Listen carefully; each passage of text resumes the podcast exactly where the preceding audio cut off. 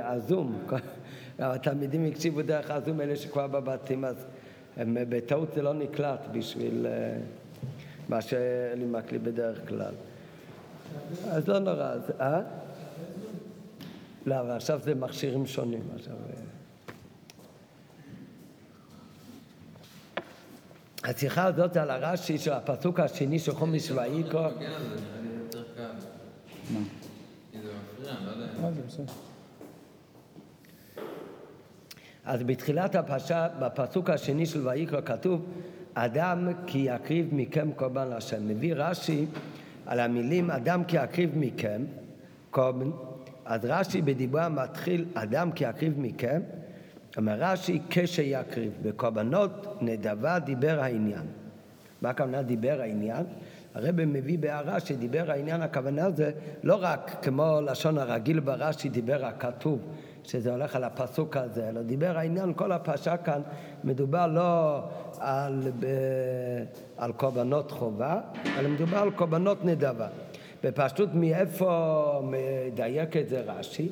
תראה, הדיוק ברש"י בפשטות זה מכיוון שכתוב כי יקריב, מה זה המילה כי? בדרך כלל יש כמה לשונות, אבל העיקר זה שכי זה מלשון אם.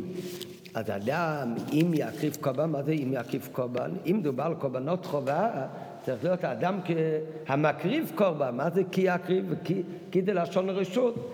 מכאן לומדים, אומר רש"י, כי יקריב שבקורבנות נדבה הכתוב מדבר. אם זה קורבנות חובה לא מתאים על השונים. רק אם זה כל ההוכחה של רש"י, אז מה היה אמור להיות הדיבור המתחיל ברש"י? אז הדיבור המתחיל ברש"י היה צריך להיות כי יקריב. כי יקריב ולא כשהמקריב. אז כי יקריב מבינים מזה שמדובר בקורבן רשות ולא חובה. אבל מהו הדיבור המתחיל ברש"י? הדיבור המתחיל של רש"י הוא לא רק המילים כי יקריב, אלא הדיבור המתחיל הוא אדם כי יקריב מכם. זאת אומרת, אף על פי שבפשוט הלימוד הוא מהלשון כי יקריב, רש"י מוסיף גם את המילה הקודמת בפסוק אדם, וגם את המילה שאחר כך בפסוק, המילה מכם. אז זו שאלה ראשונה, שלמה מעתיק רש"י לפי ההסבר הפשוט הזה גם את המילים אדם וגם מכם. אחר יש רש"י שני על אותו פסוק, על המילה אדם, אומר רש"י, אדם, למה נאמר? מה האדם הראשון לא הקריב מן הגזל, שהכל היה שלו, אבל אתם אל תקריבו מן הגזל, זה כבר רש"י שני. שהמילה אדם שכתוב בפסוק שלנו, זה בא לרמז על אדם הראשון. נכון, מדברים אלינו, אדם כי יקריב מכם קום להשם, אבל המילה אדם זה בא לרמז על אדם הראשון. כמו האדם הראשון, הוא לא הקריב מן הגזל. למה לא הקריב מן הגזל? מוסיף רש"י שהכל היה שלו. אף אתם לא תקריבו מן הגזל. מה זאת אומרת? איזה מין שאלה זה ברש"י? אדם למה נאמר? מה זאת אומרת? המילה אדם מיותרת? יש הרבה מצוות בתורה, שהתורה מתחילה בלשון, את הפרשה במילה, או אדם או, או איש. כן, בפרשת נגעים מתחילה התורה, אדם כי יהיה באור בשרו נגע צרה. בפרשיות האחרות מתחיל איש כי יהיה לא טוב, כל, כל מיני פרשיות. ככה שלכאורה המילה אדם זה, זה בכלל לא מיותר, זה לא כזה שאלה על הלשון. זה דרך המקראות להגיד ככה. רק מה, אצלנו אפשר לומר, למה שואל רש"י אדם למה נאמר? כי כשמתחיל בדרך כלל פרשה בתורה במילה אדם או איש, אז לא כתוב אחר כך המילה מכם. כאן הרי כתוב גם המילה מכם. אדם כי עקיב מכם, אז כאן אחד מיותר, מכיוון שכבר כתוב מכם, מדברים אלינו, מה זה הלשון אדם? אז לכן כאן אומר רש"י, האדם לא מונה מה. אומר הרב, זה קשה לומר, כי אם ככה, מה מיותר בפסוק? אדם כתוב לפני המילה מכם. אז איפה רש"י היה צריך להתעכב? רק כשהוא מגיע למילה מכם, בפועל רש"י מתעכב על המילה אדם, כאילו שאדם הוא מצד עצמו הוא כבר תמוה, בלי קשר למילה מכם. טוב, ולכן צריך לכאורה לפרש כפירוש המפרשים, שהדיוק של רש"י הוא לא שהמילה אדם הוא מיותר בגלל שכתוב אחר כך מכם, אלא שהדיוק הוא אדם למה נאמר, למה כתוב כאן דווקא המילה אדם ולא כתוב המילה איש, כך אומרים המפרשים. רק מה, זה גוף צריך להבין, במה יותר טוב המילה איש מהמילה אדם? יש פרשיות בתורה שכתוב איש, יש פרשיות שכתוב אדם מאיזה סיבה אמור להיות כתוב כאן יותר אדם מהמילה איש. אחר כך מוסיף הרי בעוד שאלה, רש"י בהתחלה מביא את המילים אדם כי יקריב, ואחר כך מה הוא אומר על הדיבה מתחיל אדם כי יקריב מכם? אומר רש"י כי יקריב בקורבנות נדבה דיבר כתוב. אחר כך מצטט רש"י המילה אדם ואומר אדם למה נאמר? ללמד מה אדם לא הקריב מן הגזל כי הכל היה שלו, גם אתם אל תקריבו מין מן הגזל. זה שמדובר על קורבנות נדבה, בפשטות מאיזה מילים לומדים את זה? זה פירוש המילים כי יקריב. כי זה אם, אם יקריב אז זה בקורבנות נדבה. המילה אדם, איפה כתוב בפסוק? לפני המילים כי יקריב. אז לכאורה היה יותר מתאים שקודם יהיה רש"י דיבר מתחיל אדם ויהיה כתוב אדם למה נאמר להגיד לך שמה אדם לא הקריב מן הגזל כי הכל היה שלו אבל אתם אל תקריבו מן הגזל אחר כך שילך לפי סדר הפסוק שיגיד רש"י כי יקריב וקורבנות נדבה דיבר העניין אבל בפועל רש"י הופך את הסדר לכאורה מהפסוק. קודם אומר רש"י כי יקריב, שזה קורבן נדבה. אחר כך אומר רש"י חוזר לאדם שכתוב קודם בפסוק, ואומר מה האדם הראשון לא הקריב מן הגזל, גם אתם אל תקריבו מן, מן הגזל. אז יש מפרשים באמת שמתעצים את שתי השאלות האלה ששאלנו מקודם באחרון, אחד בשני.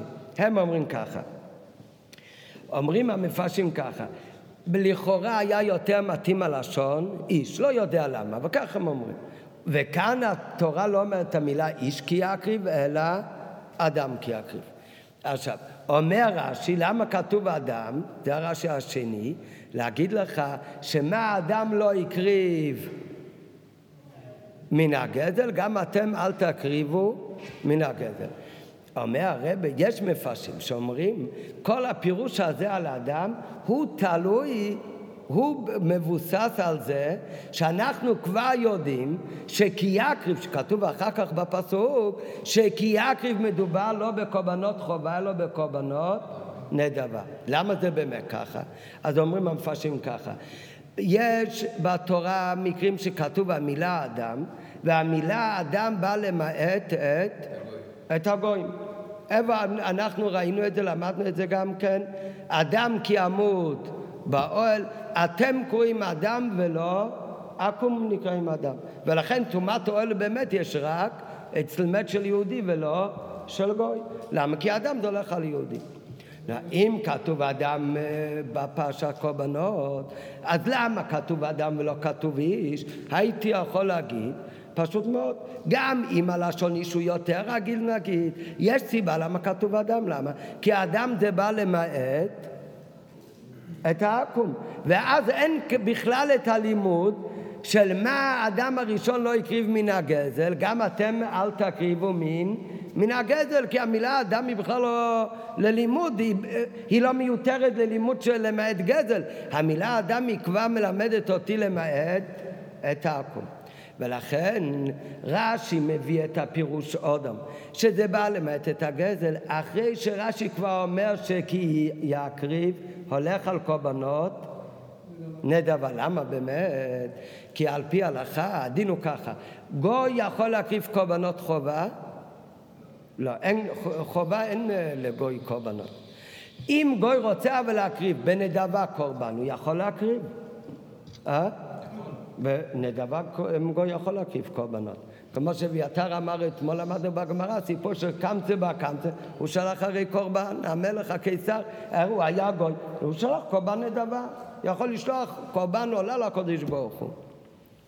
אז קורבנות נדבה שייך גם בגוי, ולכן אומרים המפרשים, קודם מביא רש"י את הפירוש, אדם כי יקריב מכם, שכי יקריב מה זה הולך, על איזה קורבנות, בקורבנות נדבה דיבר הכתוב. ומכיוון שאנחנו כבר יודעים שמדובר בקורבנות נדבה, אז כבר אי אפשר להגיד שכאן כתוב אדם ולא איש, שאדם זה בא למעט את העכו"ם, למה? כי בימי קורבנות נדבה גם, עכו"ם גם יכול להביא. אז מה מוכרחים לומר? למה כתוב כמה דם ולא איש? כאן זה לא ממעט עכו"ם, עכו"ם באמת אה, גם מביא קורבן נדבה. אלא מוכרחים לומר שכאן אדם אומר רש"י בדיבר מתחיל השני רק, שאם אנחנו כבר יודעים שכי יעקב זה קורבנות נדבה, אז האדם הוא לא ממעט עכו"ם, אז עוד לא נאמר, להגיד לך שמה האדם הראשון לא הקריב מן הגזל, גם אתם אל תקריבו מן הגזל. זה הפירוש של המפרשים. הרב אבל אומר שהפירוש הזה הוא דחוק. בפשוט של מיקרו שרש"י התכוון ככה, הלכתית זה מסתדר מצוין, אבל קשה לומר שזה מה שרש"י התכוון. מה? גם אסור לו להקיף, לכולם אסור להקיף מנהג אה? כן, גם קורבנות נדבש גם בכל... אומר הרב, כל הפלפול הזה של המפרשים, למה מגיע הרש"י הזאת אחרי הרש"י הזאת, ולכן מובן גם הדיוק, אדם למה נאמר, זה קשה להסביר ככה בפשוטו שמיקו של רש"י, למה? בגלל כמה סיבות. סיבה ראשונה, אומר הרב, כל הפירוש שאמרנו הרגע, הוא מיוסד על זה, שמכיוון שמדובר בקורבנות נדבה, אי אפשר למעט את העכו"ם, ואף על פי שהאדם בדרך כלל זה בא למעט את העכו"ם, ולכן כאן צריך רש"י להגיד שה... האדם בא למעט את הגזל. אומר הרבה, בפשוטי שמיקרו לא כתוב ברש"י שהמילה אדם בפסוק שולל שולל עקום. אתם קרואים אודם, ולא אומות העולם נקראים אדם. זה רש"י בכלל לא מביא פשוטו של מיקרו, והפוך. יש הרבה פסוקים בתורה שהפשטות ההבנה של הפסוק, שזה כולל גם, גם אומות העולם. יותר מזה, על הפסוק אדם כי ימות באוהל, שעל זה דרשו חז"ל שאתם קוראים אדם והגוי לא מטמא באוהל. רש"י. רש"י מסכים שזה הלכה, אבל רש"י בפשוטי של מיקרו על התרא, ברש"י על החומיש, רש"י בכלל לא אומר אדם כי ימות באוהל שמדובר דווקא ביהודי. כך שבפשוטי של מיקרו אין הכרח שאודום זה הולך דווקא על בני ישראל, זה דבר ראשון. דבר שני, גם החלק השני הוא לאו דווקא לפי פשוט השמיקו, נכון אצלנו בפרשה. הכלל השני שגוי מביא קורבן נדבה, ולכן אי אפשר להגיד שהאדם זה בא למעט את הגוי. גם זה לאו דווקא, למה? כי אצלנו בפרשה אנחנו לא יודעים באמת שגוי יכול להקריב קורבנות נדבה, מי אומר? שבפרשת אמור כתוב שלא לקבל קורבן שהוא בעל מום מבן נכר. אז שם אומר רש"י, אנחנו לומדים מכאן שאם הבהמה היא לא בעל מום אלא תמים, אפשר לקבל קורבן אפילו מבן נכר, אפילו מן הגוי. לכן כתוב איש איש כי יקריב בפרשת אמור, להגיד שלא רק יהודי יכול להקריב נדרים ונדבות אלא גם גם גוי. זאת אומרת, מאיפה אנחנו באמת יודעים שגם גוי יכול להקריב קורבן של נדרים ונדבות? את זה אנחנו נלמד רק בפרשת אמור. וצריך על זה ריבוי ולימוד מיוחד מהפסוק איש איש כי יקריב. זאת אומרת, בפרשה שלנו, אודם כי יקריב מכם, גם אם מדובר על קורבנות נדבה, בכלל זה לא כולל את הגויים. הפוך, אצלנו אודם כי יעקב מכם מדובר רק בבני ישראל, כמו שנראה אחר כך. מאיפה יודעים שגם גוי יכול להקריב קורבן נדבה? זה בכלל לומדים רק בפרשת אמור. אז אם ככה, נופל כל הפירוש של אותם מפרשים, שהשאלה עוד לא מונה מה זה רק בהמשך לקי אקריב. כי מכיוון שמדובר על קורבנות נדבה, אז אוטומט אני כבר יודע שזה כולל את הגויים. אז אי אפשר להגיד שאודום ממעט את הגויים. מה פתאום בפרשה שלנו אודום אולי באמת ממעט את הגויים. ואולי באמת... הגוי לא יקריב קורבנות, אפילו לא נדרים ונדבות, כי זה שגוי כן יכול להקריב נדרים ונדבות, את זה נלמד מריבוי מיוחד שכתוב בפרשת סמר. זה השאלה השנייה, זה הפוך. אז הוא אומר, משתי הכיוונים כאשר על היש, מפרשים. זה שאדם. ממעט העקום בדרך כלל, זה, זה לאו דווקא בפשוט השמיקו לפי רש"י. מצד שני, גם החלק השני, שגוי יכול להקריב קורבנות נדרים ונדבה, שזה כולל את העקום, בפרשה שלנו זה בכלל עוד לא כולל את העקום. זה יכלול את העקום רק בפרשת סמל. ועוד שאלה הרב, לפי הפירוש הזה, לפי אותם יש מפורשים, אז לא מתאים הלשון, אדם למה נאמר? היה צריך להיות אדם איך נאמר? כי לפי ההסבר שלהם, לפי הפלפול שלהם, השאלה זה לא שהמילה אדם הוא מיותר, אלא שהמילה אדם לשיטתם היא לא נכונה, כי בדרך כלל אדם זה ממעט עכו"ם, ובכל בנדו ושהקוצב מדבר זה לא ממעט עכו"ם, אז איך אפשר להגיד אודום? אז חייבים לתרץ שממעט את הגזל. אבל הלשון ברש"י זה לא איך נאמר אדם שזה לא מתאים עם ההלכה, עם, עם האמת, אלא הלשון ברש"י זה אדם למה נאמר. הסימן שהשאלה כאן היא שאלה אחרת. אבל לפני הביור של הרבה, אז מביא רש"י, מביא הרבה עוד שאלה על רש"י, לא קשור לאיך מפרשים מקודם. רש"י מסביר מה המילה אדם. רש"י השני אומר, זה בא למעט את הגזל. רש"י מסביר גם כי יקריב, שכי יקריב באיזה קורבנות מדובר? קורבני דבר. מה בא להגיד המילה? מכם. מקודם בהתחלה אמרנו שאו המילה אדם מיותר או מכם. אבל בפל רש"י מסביר את האדם. אבל אחרי שכתוב אדם כי יקריב, היה צריך להיות כתוב אדם כי יקריב קורבן להשם. מה זה אדם כי יקריב? מכם, הרי המילה מכם לכל הדעות עכשיו הופך להיות מיותר. ולא רואים שרש"י מסביר בכלל את המילה מכם. והשאלה השנייה, שזה שאלה כללית על רש"י, המקור, מה אומר רש"י? שאדם בא למעט מן הגזל, למה? כי מה האדם הראשון לא הקריב מן הגזל, גם אתם אל תקריבו מן הגזל. נו, מאיפה אתה יודע שאדם הראשון לא הקריב מן הגזל? אומר רש"י שכל היה שלו. המקור של רש"י, את הדבר הזה כתוב גם במדרש רבה, גם במדרש תנחומה. במדרש רבה כתוב ממש דומה לרש"י, לא אותו דבר ממש, כתוב שהכל היה ברשותו. רש"י קצת משנה, אומר הכל היה שלו, אבל זה אותו, בינתיים זה אותו עניין. נראה בהמשך שיש בזה קצת שוני. במדרש תנחום כתוב הסבר אחר. למה באמת אתה בטוח שהאדם הראשון לא הקריב מן הגזל? טוב, בטוח שלא הקריב מן הגזל, היה צדיק. אבל, אבל מה ההדגשה שאדם לא הקריב מן הגזל? במדרש תנחום כתוב כי לא, כי הוא היה היחיד בעולם ולא היה לו ממי לגזול. אז יש כאן הבדל, לפי מדרש תנחום האדם הראשון לא הקריב מן הגזל זה בטוח, כי לא היה לו ממי לגזול. לעומת זאת, לפי המדרש רבה, וזה מה שרש"י מביא, הוא לא הקריב מן הגזל, לא כי לא היה לו ממי לגזול, אלא כי לא היה לו את מה לגזול, כי הכל היה שלו. כן, אז זה צריך להבין דבר ראשון, מה ההבדל בתוכן שהמדרש תנחום אומר שהיה יחידי לכן לא היה לו את מה לגזול, לבין המדרש רבה שאומר שהכל היה שלו ולכן לא היה לו לא ממי לגזול אלא לכן לא היה לו את מה לגדול, מה ההבדל? וגם למה רש"י דווקא מעדיף את הפירוש של המדרש, שהכל היה שלו ברשותו, ולא אומר שהוא היה יחידי ולא היה לו ממי לגדול. תראה, אחרי כל השאלות האלה על רש"י, אז מתחיל הביר של הרבה, והרבה אומר ככה. כל מה שרש"י מתעכב כאן, אדם כי יקריב מכם, וזה יתרץ גם למה בדיבה מתחיל מביא גם את המילה אדם וגם המילה... מכם, ולמה המילה מכם היא באמת לא מיותרת, ולמה קודם אומרים שבקורבנות נדבה כתוב מדבר ואחר כך אודם שזה בא למעט את הגזר.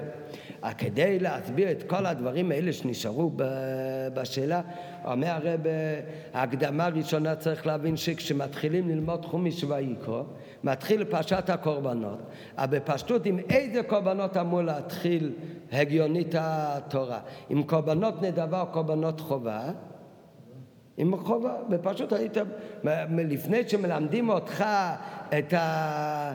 מה שאתה עושה מעבר, קודם תעשה מה שאתה חייב לעשות. אז גם כשמתחיל פרשת קורבנות, יש קורבנות שבן אדם מחויב, יש בדרך כלל באמצע השנה בן אדם מחויב קורבן, אז זה לעניין של כפרה, חטות, יכול להיות קורבן פסח עכשיו מגיע, יש קורבנות שזה חובה על כל אחת להקריב. אחר כך יש בן אדם לא חייב קורבן, הוא אוהב את הקודש ברוך הוא מביא קורבן בנדר או בנדבה, זה תלוי ברצונו החופשי. אז כשהתורה מתחיל בפרסה הקורבנות, היה מן הראוי, זה הגיוני, שקודם נלמד שקודם אנחנו נלמד את כל דיני כן, אה, קורבנות חובה, ואחר כך עוברים לקורבנות נדבה. ולכן, גם אם זה לא כל כך ברור, גם אם זה יהיה דחוק, אז עדיין בפשוטו של מיקרו, אני אעשה, אני אדחוק את הפסוק בדברים אפילו קצת קשים, העיקר כדי להעמיד את ההתחלה בקורבנות חובה.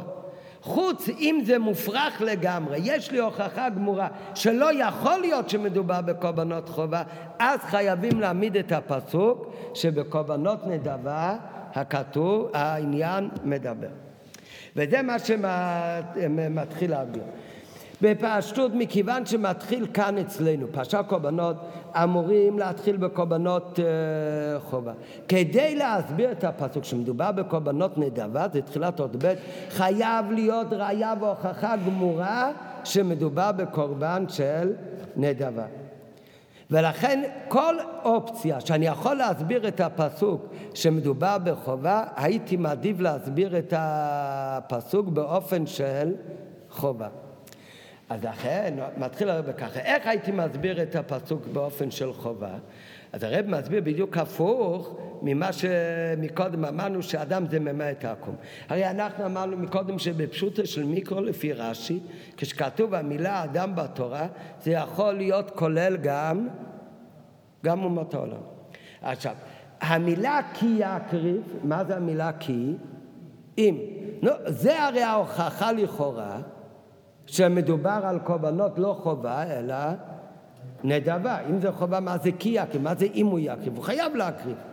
הכי, זה הרי המקור, המילה כי, זה המקור שמדובר כאן על קורבן נדבה. אבל אנחנו אמרנו לפני רגע, כלל ראשון, שאפילו בדוחק, אם יש לי אופציה לדחוק ולסובב את העניין כדי שידבר על קורבנות חובה, אתה תסביר את זה בחובה. אז אומר הרב, אני הייתי יכול ללמוד את הפסוק, שכי יקריב מה הפירוש כי אם. בכל זאת, שזה משמע קורבן נדבה. בכל זאת אני אעמיד את הפסוק שמדובר כאן על קורבנות שהם חובה. אה, אם מדובר על קורבנות חובה, למה כתוב המילה כי, שזה אם? מכיוון שהמילה אדם כתוב כאן לפני כי יקריב. והמילה אדם בפשוטה של מיקרו יכול לכלול אליו לא רק בני ישראל, אלא גם גם את העכו"ם, זה יכול לכלול לכולם. אם זה כולל את כולם, אז יכול להיות שמדובר כאן על קורבנות שהן באמת חובה, אבל מכיוון שמדברים כאן לא רק על בני ישראל, אלא גם על העכו"ם, מה שאצלנו חובה, אצל הגוי הוא הרי לא חובה. אז הוא יכול להקריב את זה בתור נדבה. ולכן כתוב כי יקריב. מכיוון שכתוב אדם שזה כולל לכולם, לכן על מה מדובר באמת? התורה מתחילה קורבנות כמו שצריך להיות הגיונית עם קורבנות חובה. מדברים על קורבנות חובה. למה כתוב בתורה כי? מכיוון שכתוב אדם שזה כולל גם הגוי. כשהוא יעשה את אותו קורבן, אצלו זה באמת יהיה בבחינת נדבה. אז על איזה קורבן מדובר על קורבן חובה? המילה כי שזה משמעים, כי הפרשה אצלנו כוללת כל בני אנוש. כל הלא מסוילון. אז אצל אחד זה חובה, אצל אחד זה... זה... זה... זה... נדבה. בדיוק, כמו שאמרנו אתמול לדוגמה, על, על פי ההלכה לפי הרמב"ם, גוי רוצה להניח תפילין, מותר לו, אסור לו? אה? מותר לו, לא חובה, לא צריך לעצור אותו, אל תניח איתו. אפילו יהודי כתוב הרי שצריך להיות אה, גוף נקי ביותר, אבל, אבל אין, אין איסור, הוא רוצה לשים מזוזה על הפתח שלו, שישים מזוזה. אה? אני לא יודע אם יש לנו, אבל אנחנו מחויבים. הרי תפילין זה אחד מהדברים היוצאים מן הכלל, שהיום כל מצווה מחנכים ילד קטן, לא מגיל אה, של... חודשיים לפני 13, מחנכים אותו מגיל שבע. נו, אז למה תפילין שלו יתחיל להניח בגיל שבע? תפילין צריך גוף נקי וקדוש יותר במיוחד. רק אם אנחנו חייבים, אז חייבים על פי ההלכה, אז לא דוחים את המצווה. אבל לכן ילדים לא מניחים תפילין, מחכים עד ממש קרוב לבר מצווה.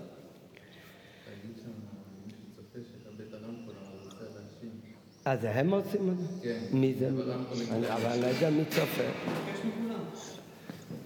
מבקשים מכל התלמידים שצופים מרחוק ומקרוב שיעשו על השתק. שיכבו את המיקרופון שלהם.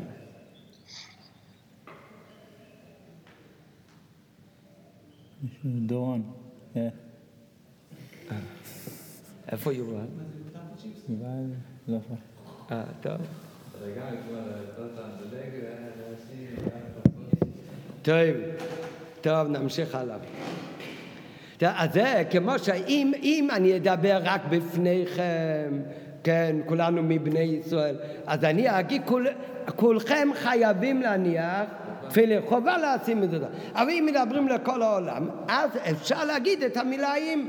למה? כי לחלק זה באמת חובה גמורה, אבל הרי עכשיו אני מדבר לכולם, שלחלק מהם זה בבחינת נדבה. נכון, זה בוודאי יהיה דוח הגדול ככה ללמוד את הפסוק, שהתורה מדברת על קורבן שהוא בכלל חובה. ולמה כותבים את המילה כי?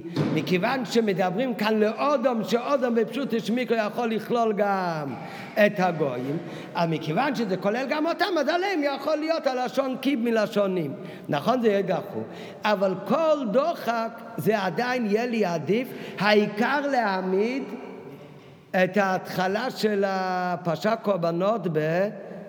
קורבנות שהם מצד עצמם קורבנות חובה ליהודים ולא שמתחיל עם נדבה. ככה הייתי יכול ללמוד. לא, אז מה באמת, מי, מי אומר שזה לא הפירוש? ולכן הייתי יכול להעמיד את הפסוק שמדובר בקורבן חובה. ולכן רש"י בדיבה מתחיל צריך לצטט, אדם כי יקריב מכם שמזה שכתוב מכם, המכם הוא בוודאי לא מיותר. המכם בא להגיד שעל מה מדברים? מי זה מכם? לבני ישראל. אם מדברים לבני ישראל מכם, אתם מקימים קורבנות. אם זה קורבנות חובה לכם, מכם, לבני ישראל, זה הרי לא כי, זה הרי חובה. אז למה כתוב כי יקריב? אלא מוכרחים לומר שמה מדובר בפרשה שלנו? לא בקורבנות חובה, לא בקורבנות נדבה כתוב מדבר. מאיפה אתה יודע? כי מדברים רק לבני ישראל. באמת לא מדברים לא מסוילום. מי אומר שמדברים רק לבני ישראל? כי כתוב מכם, מכם זה ממעט את הגויים.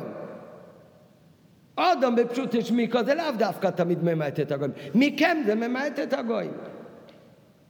ולכן מדובר רק לבני ישראל. מדובר רק לבני ישראל, אז מה זה כי יקריב? כל מנחתו זה כי יקריב אתה חייב. אלו מוכרחים לומר, אלו בקורבנות, בקורבנות נדבה כתוב מדבר. לכן כתוב מכאן, ולכן רש"י, ההוכחה שמדובר בקורבן נדבה זה לא רק מהמילה כי יקריב, אלא זה גם מהמילה מכם, בעיקר מהמילה מכם. לא, אבל אם ככה הפוך, אז למה הוא מצטט בדיבר המסחל גם את המילה אדם?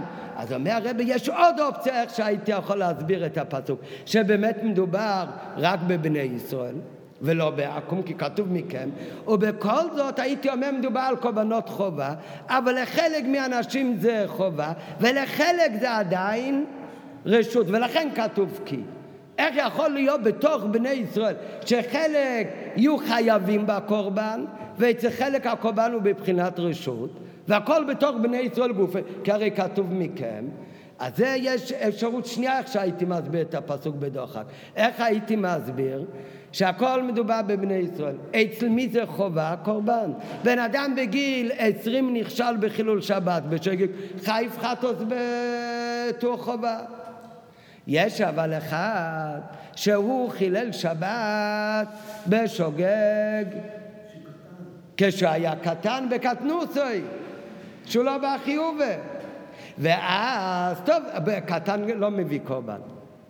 אבל כשהוא יגדל, כשהוא יהיה כבר במצווה, ואז הוא מתחייב בקורבנות, אז הוא, יש לו אופציה, אם הוא רוצה, הוא יכול להקריב קורבן גם על מה שהוא עשה כשהוא היה קטן.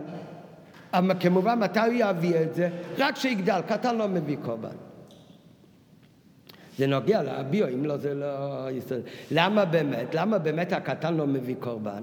אז הרב מביא, איפה יש כזה דוגמה בכלל, שקטן מחויב קורבן, אבל הוא לא מביא את הקורבן, אלא רק כשיגדל, רק הדוגמה שהרב מביא, אז שמה, כשהוא יגדל הוא לא יהיה ברשות, שמה כשהוא יגדל זה באמת חובה. מה המקרה?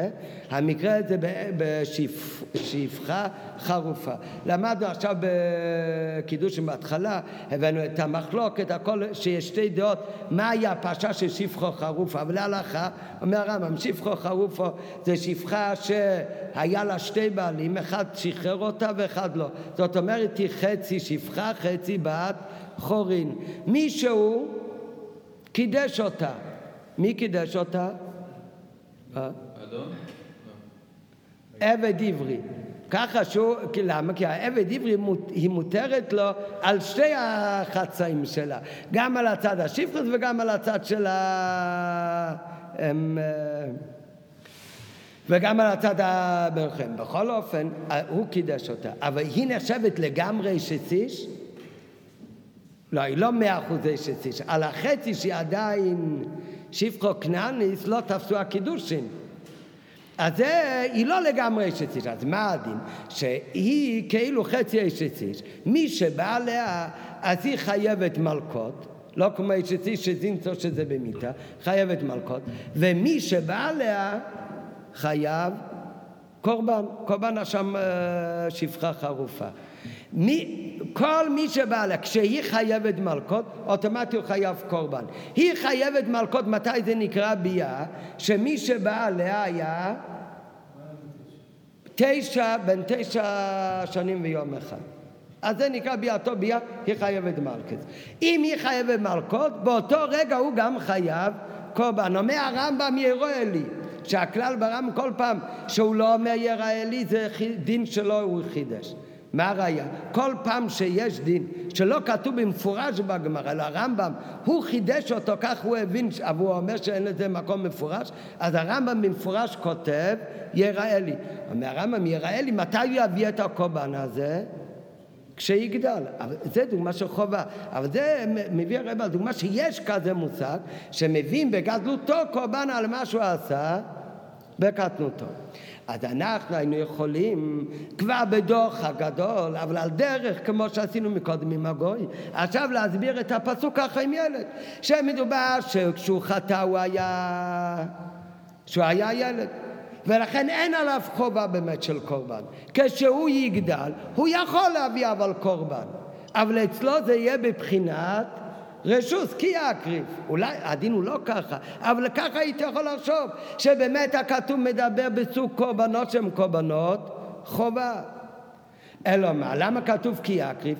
כי אנשים רגילים הם חייבים בקורבן, לא בבחינת כי יקריב. אלא המקריב הוא חייב קורבן.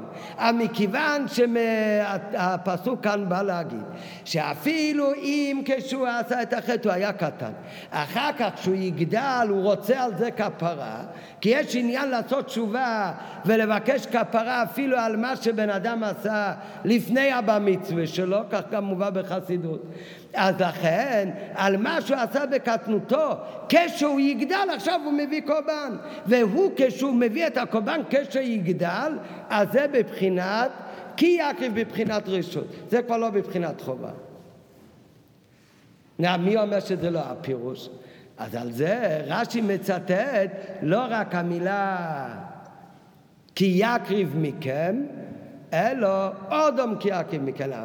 כי אם ככה, אם הייתי לומד כמו ההסבר שאמרנו עכשיו, שאולי זה הכוונה בדוחק, ונגיד שמדובר על קורבנות חובה, אז מה ההדגשה של הפסוק? שאותו אחד, שהוא עשה את החטא כשהוא היה קטן, וכשהוא נהיה גדול, כשהוא נהיה גדול ומקריב קורבן, אז זה בבחינת כי יקריב. אבל אז היה צריך להיות איש כי יקריב מכם, שכשהוא מקריב את הקורבן הוא הופך להיות איש, כי איש זה מדגיש עכשיו, כל פעם המילה אדם לא מדגיש לא אם הוא קטן ולא אם הוא גדול, רק כל התרא כולו תמיד נאמר לאנשים שהם גדולים, פחות מי"ג שון הוא לא בדת, הוא פטור מהמצוות. אז כמובן, גם כשכתוב אדם, אז הם מדברים על מישהו גדול, אבל אין כאן הדגשה להגיד. כשכתוב איש, אז איש זה בא למעט תמיד את הקטן. אם היה מדובר שהוא היה קטן ואחר כך הוא נהיה גדול, אז בגדלותו הקורבן הוא בבחינת רשות ולא חייבו. אז אם זה היה הפירוש, מדברים באמת על קורבנות חובה, אז איך היה צריך להיות כתוב בפסוק? איש כי יקריב, כשהוא הופך להיות מקטנות לאיש, ועכשיו הוא מקריב קורבן על מה? על מה שהוא עשה בקטנותו, אז זה בבחינת כי יקריב רשות ולא חובה. אבל מזה שכתוב אודום כי יקריב, אודום זה בכלל לא מדגיש שהוא עכשיו נהיה איש, הוא עכשיו נהיה גדול. כן. ולה, אז זה משמע שמדברים כמו כל התורה כולם, קטנים או גדולים, זה לא משנה, בפלא ממש, כל מצוות רגילות, למי זה מדבר? רק לגדולים. נו, אז אם ככה, למה כתוב כי יקריב? אלא מכאן חייבים לומר שלא רק שמדובר בבני ישראל ולא בגויים, אלא מילה אדם ולא איש, שאיש כמובן הוא יותר גדול מאדם, אבל מצד שני מה כתוב איש כי יקריב. הייתי מבין שההדגשה זה כשהוא הפך להיות איש הוא מקריב, מה שהוא עשה בקטנותו זה בבחינת רשות. אבל מזה שלא כתוב איש, אז התורה בכלל לא מדגישה כאן את הגיל של בן אדם, אלא מדברים רק על סוג הקורבן. מדברים על סוג הקורבן, אז למה כתוב? כי יקריב. למה כתוב כי יקריב ולא המקריב? הרי סוג הקורבן הוא קורבן חובה. אם היה כתוב איש, הייתי אומר, הסוג הקורבן הוא חובה. אבל מדברים כאן על כזה בן אדם שהוא היה קטן, הוא הפך לאיש, ובגלל שעכשיו הוא הפך לאיש, זה נקרא קורבן נדבה. המדי שלא כתוב איש כי יקריב, בכלל לא מודגש מה הגיל של בן אדם. אז מדברים כאן רק על התוכן של הקורבן. אז התוכן של הקורבן זה הרי לא קורבן נדבה, זה קורבן חובה. אם זה קורבן חובה, איך צריך להיות כתוב? המקריב, מה זה כי יקריבים? אלא מכאן הוכחה שבמה מדובר? בקורבן נדבה כתוב מדבר. זאת אומרת, זה כל החידוש של הרבה, שאיך אני יודע בקורבן נדום מדבר?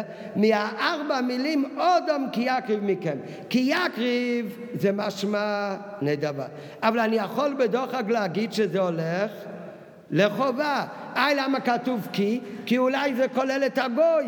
אז זה שוללים על ידי המילה מכם. טוב, אולי באמת מדבר רק על בני ישראל, המדברים על קטן שנהיה גדול, ולכן זה כתוב כי. אז זה מביא רש"י גם המילה אדם שלא כתוב כאן איש, לא מודגש כאן בכלל מה הגיל של הבן אדם שחטא או שמביא את הקורבן. אז אם מדברים על עצם הקורבן, אז אם ככה למה כתוב כי יקריב? אלא מוכרחים לומר שבאמת לא מדובר בקורבן חובה אלא בקורבן נדבה. מה נשאר אבל קשה? עדיין נשאר מיותר לפי כל הפלפול הזה. איזה מילה? אדם. מכם צריך למעט את הגול. כדי שאני לא אעשה את הפלפול עם הקטן שנהיה גדול, העיקר שלא יהיה כתוב המילה איש. לא. שלא יהיה כתוב איש. שלא יהיה כתוב איש. כי באיש אתה יכול בדוח להגיד, מדברים כאן על מישהו שעכשיו נהיה איש. הוא נהיה עכשיו גדול. אז לא צריך להיות כתוב איש, אבל גם לא צריך להיות כתוב אדם.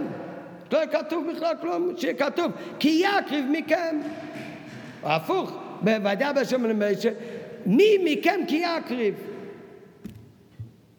המילה אדם אז באמת איש לא צריך, אבל גם אדם לא צריך. אז המילה אדם היא מיותרת.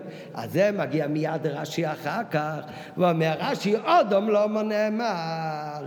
אם באמת זה לא בא להגיד שום דבר, ובאמת לא, זה לא בא לכלול גם את הגויים, כי מכם מדברים כאן רק על, על ישראל.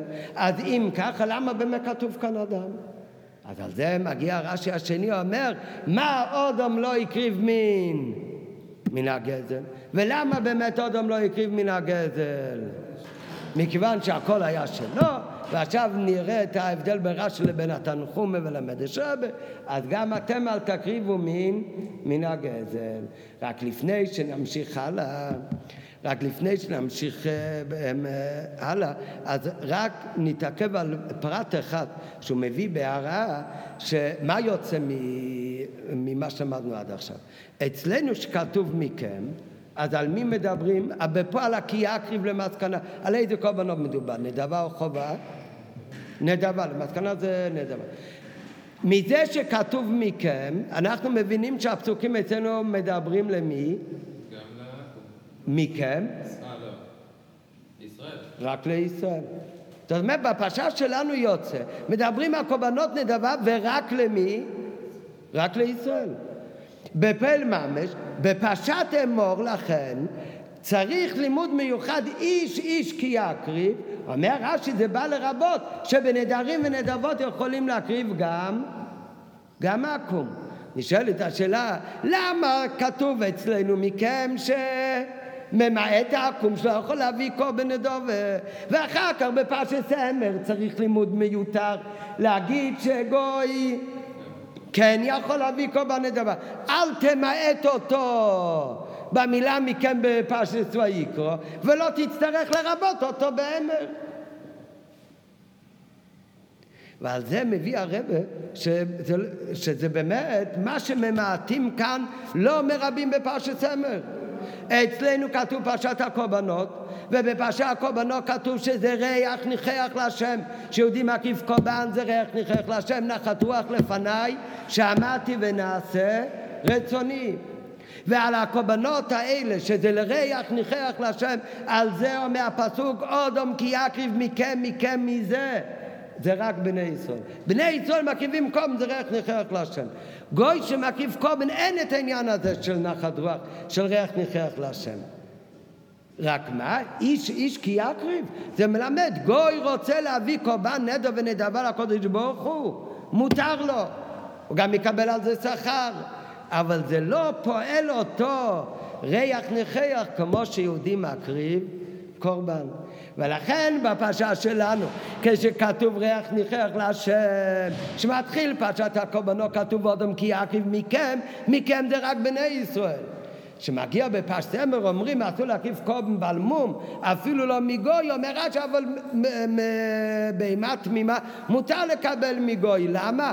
איש איש כי יקיף זה בא לרבות את הגוי שמה? שגם הוא יכול להקיף קורבן נכון? הוא יכול להקיף במקורבן נדר ונדובה אבל הנדר והנדובה שלו זה לא יהיה כמו הנדר ונדובה של הפרשה שלנו שיהודי מביא שזה נחת רוח וריח ניחח להשם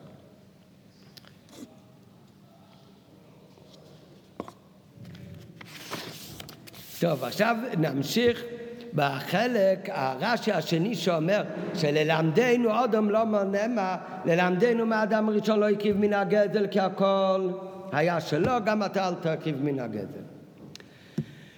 והוא לא מביא מה שהמדרש תנחום אומר, שאודם הראשון למה הוא לא הביא מן הגזל? כי הוא היה יחידי בעולם ולא היה לו ממי לגדול. למה באמת? מה ההבדל? אז מביא הרבה דבר ראשון, כתוב בתורה שהאדם הראשון הקריב קורבנות בכלל. לא כתוב בתורה שאודם מביא קורבן. ראינו אתמול ממדרושים ובגמרא מובא מחז"ל על פי דרך הדרוש והרמז בתורה מלא שהאדם הראשון בוודאי הקריב קורבן. נראה אחר כך, אולי גם בפשוט יש מיקרו יש קצת אה, סברה הגיונית שהוא הקיף קורבן. אבל מפורש בקרוב, מפורש בפסוק, כתוב שאדם הראשון הקיף קורבן לא. מי הראשון שכתוב בתרא שהקיבו קורבן? נכון. אבל על אדם הראשון לא כתוב במפורש שהקיף קורבן. אז אם ככה, מה זה בכלל אה, כתוב במדרש, בתנחום או במדרש, עוד אמרי שלא הקריב מן הגדר, גם אתה אל תקריב מן הגדר. מה זאת אומרת לא הקריב מן, הוא לא הקריב בכלל אולי. אולי הוא הקריב, אבל לא כתוב בכלל שהקריב קורבן. נו, אז מה חייבים לומר בפשוטו של מיקרו, לפי רש"י, שמה הכוונה עוד אמרי שלא הקריב מן הגזל? הוא הקריב קורבן וזה לא היה גזול? לא. הוא לא הקריב מן הגזל, אולי הוא גם לא הקריב בכלל. לא היה אפשרות שיקריב מן הגזל. וזה הלימוד אצלנו, אודום כי יקריב. אתה מקריב קורבן, תעשה כמו אודום הראשון. אודום הראשון לא היה לו את מה לגזול. אבל לא שאודום הראשון באמת הקריב קורבן. אלא הכוונה שאצל אודום הראשון לא היה שייך המציאות של קורבן בגזל. אבל אף אחד לא אומר שהוא הקריב קורבן. שיהיה קורבן, שלא יהיה קורבן שתביא, לא יהיה מן הגזל. מאיפה יודעים? כי הפסוק אומר אודם כי יקריב, אודם זה בא לרמז על האדם הראשון, שאצלו לא היה שייך כזה מציאות של להקריב מן הגזל, אבל לאו דווקא שהוא באמת הקריב. יותר מזה, לפי זה, כתוב בהרג המדויק הלשון, שרש"י אומר שאודם הראשון, לא כתוב הקריב לו מן הגזל, אלא כתוב לא הקריב מן מן הגזל. מה ההבדל בין אם אני אומר שאודום הראשון הקריב קורבן לא מן הגזל, או שאני אומר הוא לא הקריב מן הגזל. הקריב קורבן לא מן הגזל, הכוונה, הוא בטוח הקריב קורבן, ואותו קורבן שהוא הקריב הוא לא היה משהו גזל. כשאני אומר לא הקריב מן הגזל, הוא לא הקריב מן הגזל, יכול להיות גם שהוא לא הקריב בכלל. טוב, אז מה הפירוש שאודם הראשון לא הקריב מן הגזל בפשטס, בפשטס הכוונה זה לא שהוא בפועל ממש הקריב קורבן רק זה לא היה גזול, אלא לא היה שייך המציאות שיקריב מן הגזל. לא היה אפשרות שיקריב מן הגזל. למה לא היה אפשרות שיקריב מן הגזל? אם זה הפירוש שלא היה אפשרות שיקריב מן הגזל, אז אם אני אומר כי לא היה לו ממי לגזול, כי הוא היה יחידי בעולם, כמה זמן הוא היה יחידי בעולם? כמה שעות? זמן מועט. הרי באותו יום שאדם הראשון נברא, באותו יום נפל עליו תרדמה ונבראה חווה, ובאותו יום גם נולדו לו קין והבל. הכל באותו יום, הוא כבר לא היה יחידי בעולם. כמה שעות אחרי שהוא נברא כבר היה גם חווה. אז אם אני אומר שלא היה אפשרות שיקריב קורבן מן הגזל, למה? כי היחיד בעולם לא היה לו ממי לגזול. אז התורה מרמזת את זה במילה אודום כי יקריב. אודום אתה תקריב קורבן כמו אודום הראשון. אתה יודע מה הכוונה כמו אודום הראשון? אודום הראשון שהיה חי 900 ומשהו שנה, הרמז בפסוק כאן אתה תקריב קורבן כמו שאודום הראשון היה בכמה דקות הראשונות שהוא היה בעולם הזה. כי רק אז לא היה שייך אמיתי של גזל, כי היה יחידי בעולם, לא היה לו ממי לגזול. הרי למחרת כבר לא, הוא לא היה יחידי בעולם. על המדרש תנחום זה באמת לא כל כך קשה. המדרש תנחום זה לא פשוט של מיקרו, זה בדרך הדרש. בדרך הדרש המדרש תנחום הוא לומד שאודום הראשון, את הקורבן הראשון שהוא הקריב, מתי הוא הקריב את זה? באותם כמה שעות שהוא אכן היה יחידי בעולם. אז הוא כבר הקריב קורבן. לפי מדרש הלכום זה לא הכוונה, הוא לא הקריב מן הגזל, הוא הקריב שלא מן הגזל, הוא הקריב קורבן מיד אחרי שהוא נברא. כמו נח יצא מן התיבה, הוא הקריב קורבן, מה זה היה? אומר הרבי בהערה, זה לאו דווקא עניין של כפרה, יכול להיות הודעה לקודש ברוך הוא. עוד אומר ראשון, שהוא נברא, הקריב מהקורבן להודעה לקודש ברוך הוא. לא כתוב באמת בחומיש. בפשוט השמיקו ברש"י זה לא מסתדר. המדרש של חומש, כך הוא לומד. שעוד אומר ראשון, הוא הקריב קורבן אחרי שהוא נברא, הודעה לקודש ברוך הוא. ואותו קורבן שהוא הביא, זה הקורבן שהקריב הראשון אודם הראשון, הקורבן הראשון שהוקרב להשם, אז זה הקריב אודם הראשון שהיה יחידי באוילום, ואז לא היה לו ממי לגזול, אז לא שייך גזל. ועל זה אומרים אודם כי יק ואתה תקריב כמו הקורבן הראשון שאודם הקריב. אבל רש"י בפשוטי של מיקרו, הרי לא כתוב בכלל שאודם הראשון הביא באותם שעות קורבן. אז אלא מה צריך לומר? לא שהוא לא הקריב בפעיל מן הגזל, אלא שלא היה אפשרות להקריב מן הגזל. לא היה אפשרות להקריב מן הגזל, לא שייך להגיד כי לא היה ממי לגזול.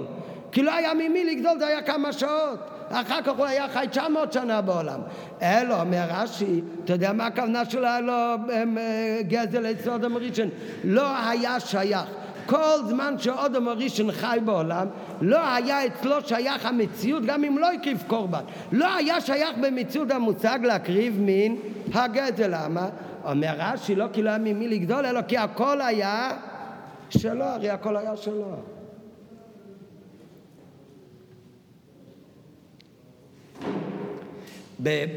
בפשטות, גם בפשוט של מיקרו, מסתבר לומר שאודם הראשון כן הקיף קורבן. למה באמת? כי אם האדם הראשון לא הקריב קורבן, מאיפה קין והבל למדו שמקריבים קורבנות לקודש ברוך הוא? אבל גם אם, גם לפי פשוט השמיקו האדם הראשון הקריב קורבן, אז זה היה אחרי שכבר נברא חווה. ובפשטות לכפר חטא הדס. כמו רוב עניין של קורבנות זה לעניין של כפרה. אז הוא לא הקריב אבל קורבן בפל ממש לפי פשוטו של מיקרו כשהוא היה יחידי בעולם, אלא אחרי שהיה כבר עוד אנשים בעולם. אז אם ככה מה הכוונה שלו היה לו ממי לגזול? היה ממי, אלא לא היה שייך עניין הגזל ליצור אדום הראשון. אומר רש"י לא כי הוא היה יחידי בעולם, כי הוא הקריב קורבנות כשהוא כבר לא היה יחידי בעולם, אלא לא היה שייך מציאות של קורבן בגזל ליצור אדום הראשון. למה? כי לא היה לו לא ממי לגדול, אלא לא היה לו את מה לגדול, כי הכל היה שלו.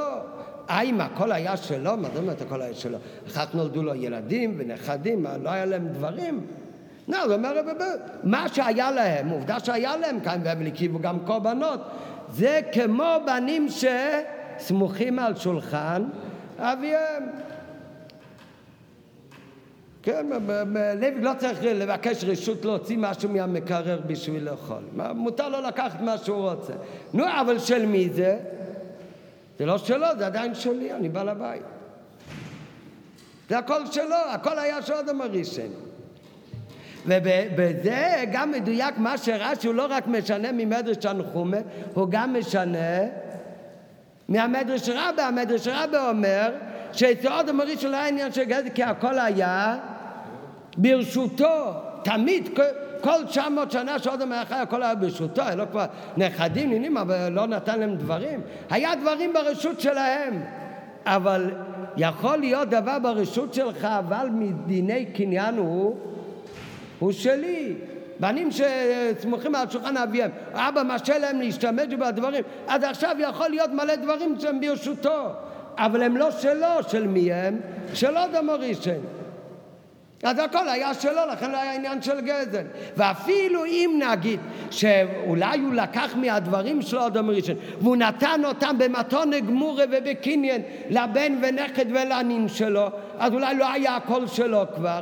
טוב, אבל מצד עצמו, כשאדם הראשון נברא כל העולם כולו היה, היה שלו. אז נכון, יכול להיות שאחר כך הוא העביר גם דברים לרשות של האחרים, אבל במי זה תלוי אם יש לעוד מישהו?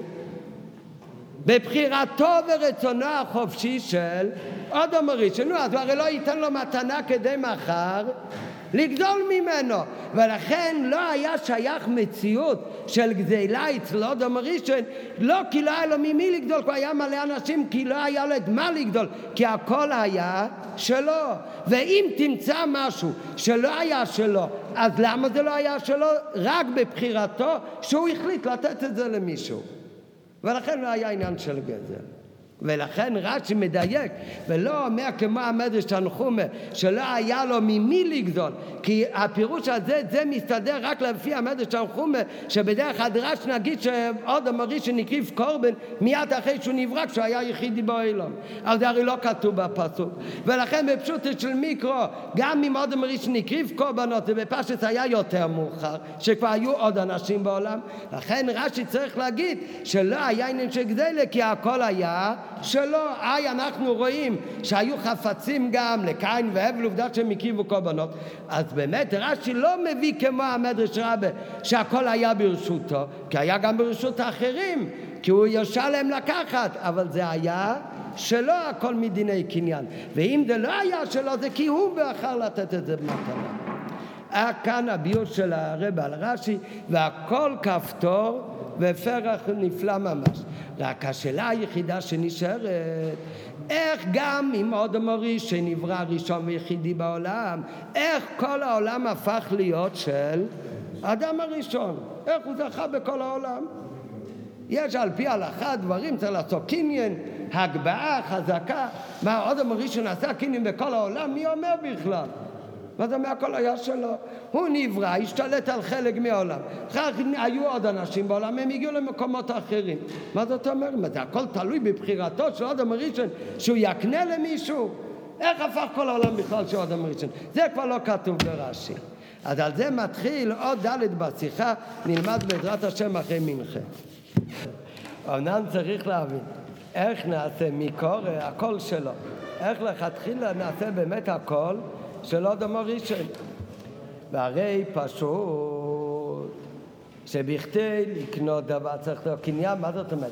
לפי התנחום, מדובר באמת על זמן קצר, לשיטתו אז היה קורבן, לפי האמת שהתנחום לא היה ממי לגזול, כן, זה משהו אחר לגמרי, אבל לפי איך שרש"י לומד, שזה לא רק שלא היה ממי לגדול, כי מדבר גם על זמן אחר כך, אלא שלא היה את מה לגדול, כי הכל היה שלו, כן, לפי איך הכל נהיה באמת, שלו, לפי התרגום לאו דווקא שהכל נהיה שלו, מה שהוא רצה הוא לקח, אז באותו רגע, לפי התרגום מכל חפץ שאדם הראשון לקח הוא נהיה שלו, כי לא היה לו ממי לגדול אותו באותו זמן. אבל לפי רש"י, הכל היה שלו מלכתחילה, איך כל דבר נהיה שלו גם לאחר כך. והרי פשוט שבכדי לקנות דבר צריך להיות קניין. ודוח הגדול הוא ולא מצינו שעשה האדם הראשון בכל דבר שבעולם קניין המועיל. וכל זה במשך אותה שעה קלה קודם שנברכה בו וכולי. כן, לפי רש"י אבל, שהפירוש הכל היה שלו, לכן לא היה שייך עניין של גזל. אז מתי הכל היה שלו? מה זאת אומרת? כדי שחפץ יהיה שלך, צריך לעשות בו קניין. וקרקע צריך גם לעשות קניין של חזקה. ומתי היה צריך להיות כל הקניינים? על כל דבר בעולם, עוד לפני שנברא חבו, כי אחרי שנברא חבו גם מי יכלה לעשות קניינים בדברים בעולם? אז מה ההכרח שהכל היה שלו של אדם הראשון, במה הכל נהיה שלו? ומזה שרש"י כותב בפשטות שאצל אדם הראשון לא היה שייך עניין של גזלה כי הכל שלו בלי שום הסברה נוספת איך הדברים נהיו שלו מזה מוכרח להימר שזה כל כך פשוט גם לחומש בין חומש למיקרו עד כדי כך שאין רש"י צריך בכלל לפרשו איך כל העולם הפך להיות שלו של, של האדם הראשון. אז זה באמת תמוה. כן, אז יש באמת, מביא הרבי מאחרונים, שיש, יש, יש הרי, יש באחרונים, יש חקירה, מה, מה זה ההגדרה של הפקר.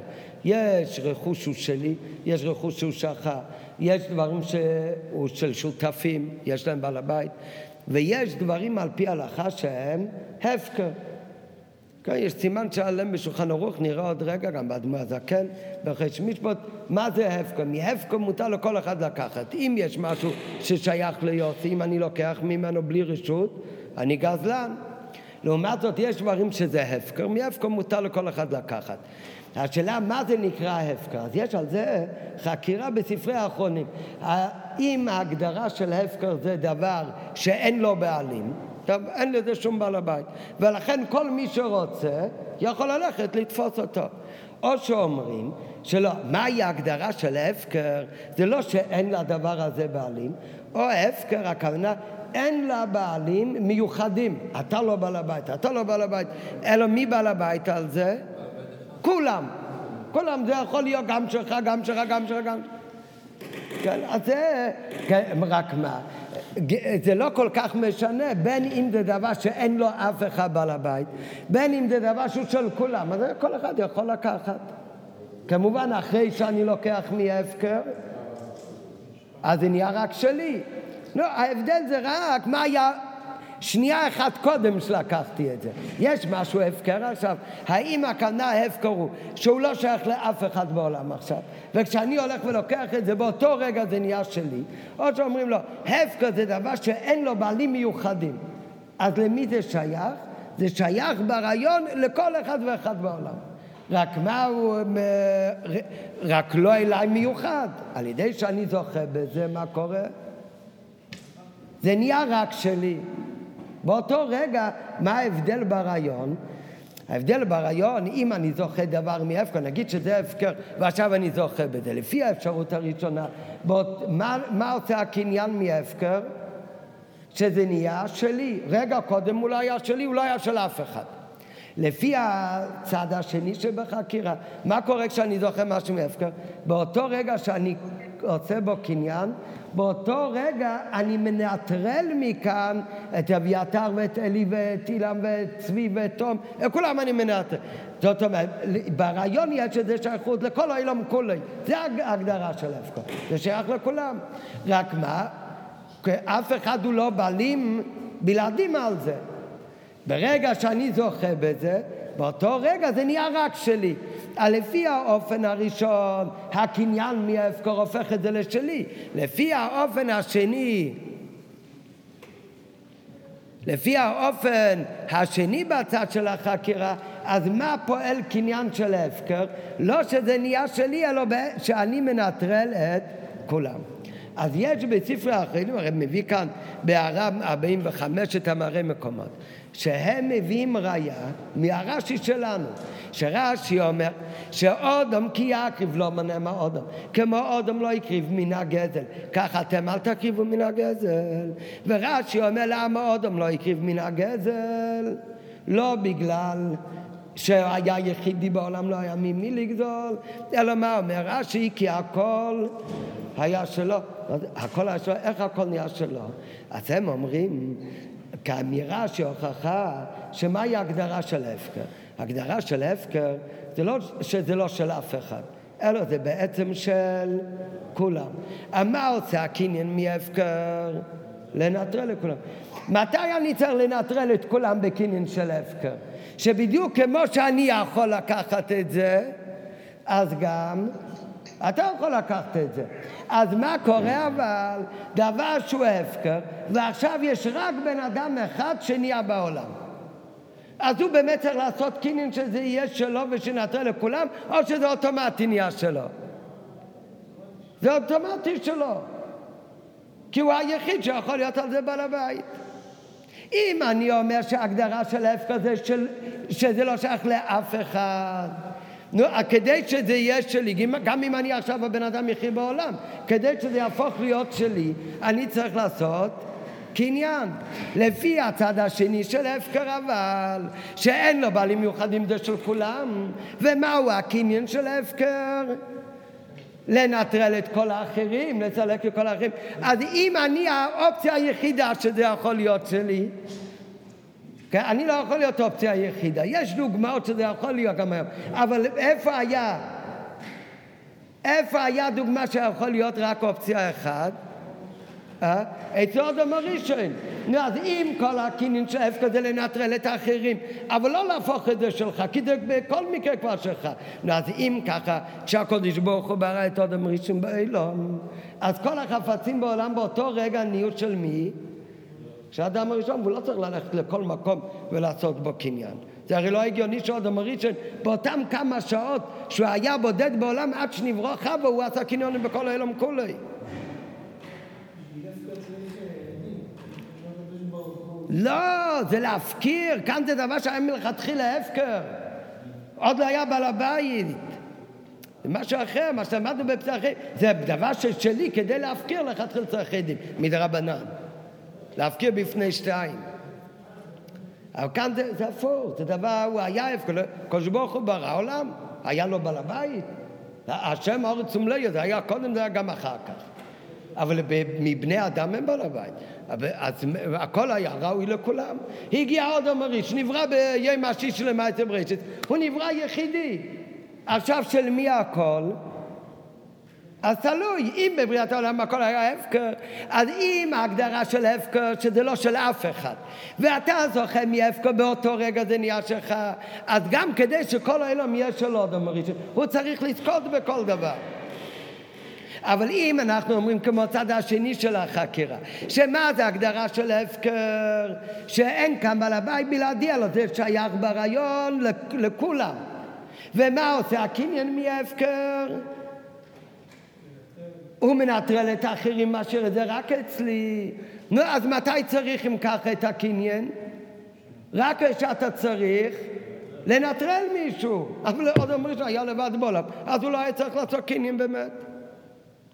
והנה, ישנם המביאים ראיה מזה, שהכל היה שלו של אדם הראשון, אף שלא עשה בו קינן. שכשישנו דבר שאין לו בעלים, ורק אדם אחד באילון יכול לקנות אותו, מאיזה טעם שיהיה, אין צריך אותו אחד לעשות קניין, אלא זה נעשה שלו בדרך ממילא. למה זה נעשה שלו בדרך ממילא? אז על זה הוא מסביר בסוגריים המורבעות, כמו שאמרנו, שיש שתי אופנים איך ללמוד את ההגדרה של ההפקר. ויובן זה, באם שנאמר שגדר של הפקר הוא לא שאינו שייך לשום אדם בעולם, כי אז כמובן, גם אם אתה יחיד, כדי שזה יהפוך לשלך, צריך לעשות בו קניין. כי אם שההגדרה של הפקר שייך לכל אחד ואחד באילום. ועל פי זה, מה זה הקניין שצריך לעשות לזכות מההפקר? זה כדי להפקיע את זכותם של שאר בני אדם מאותו דבר. אם ככה בנידן דידן שאין לשאר בני אדם שום זכות בזה. כי לא היה אף בני אדם חוץ מאדם הראשון. אז אין צורך קניין.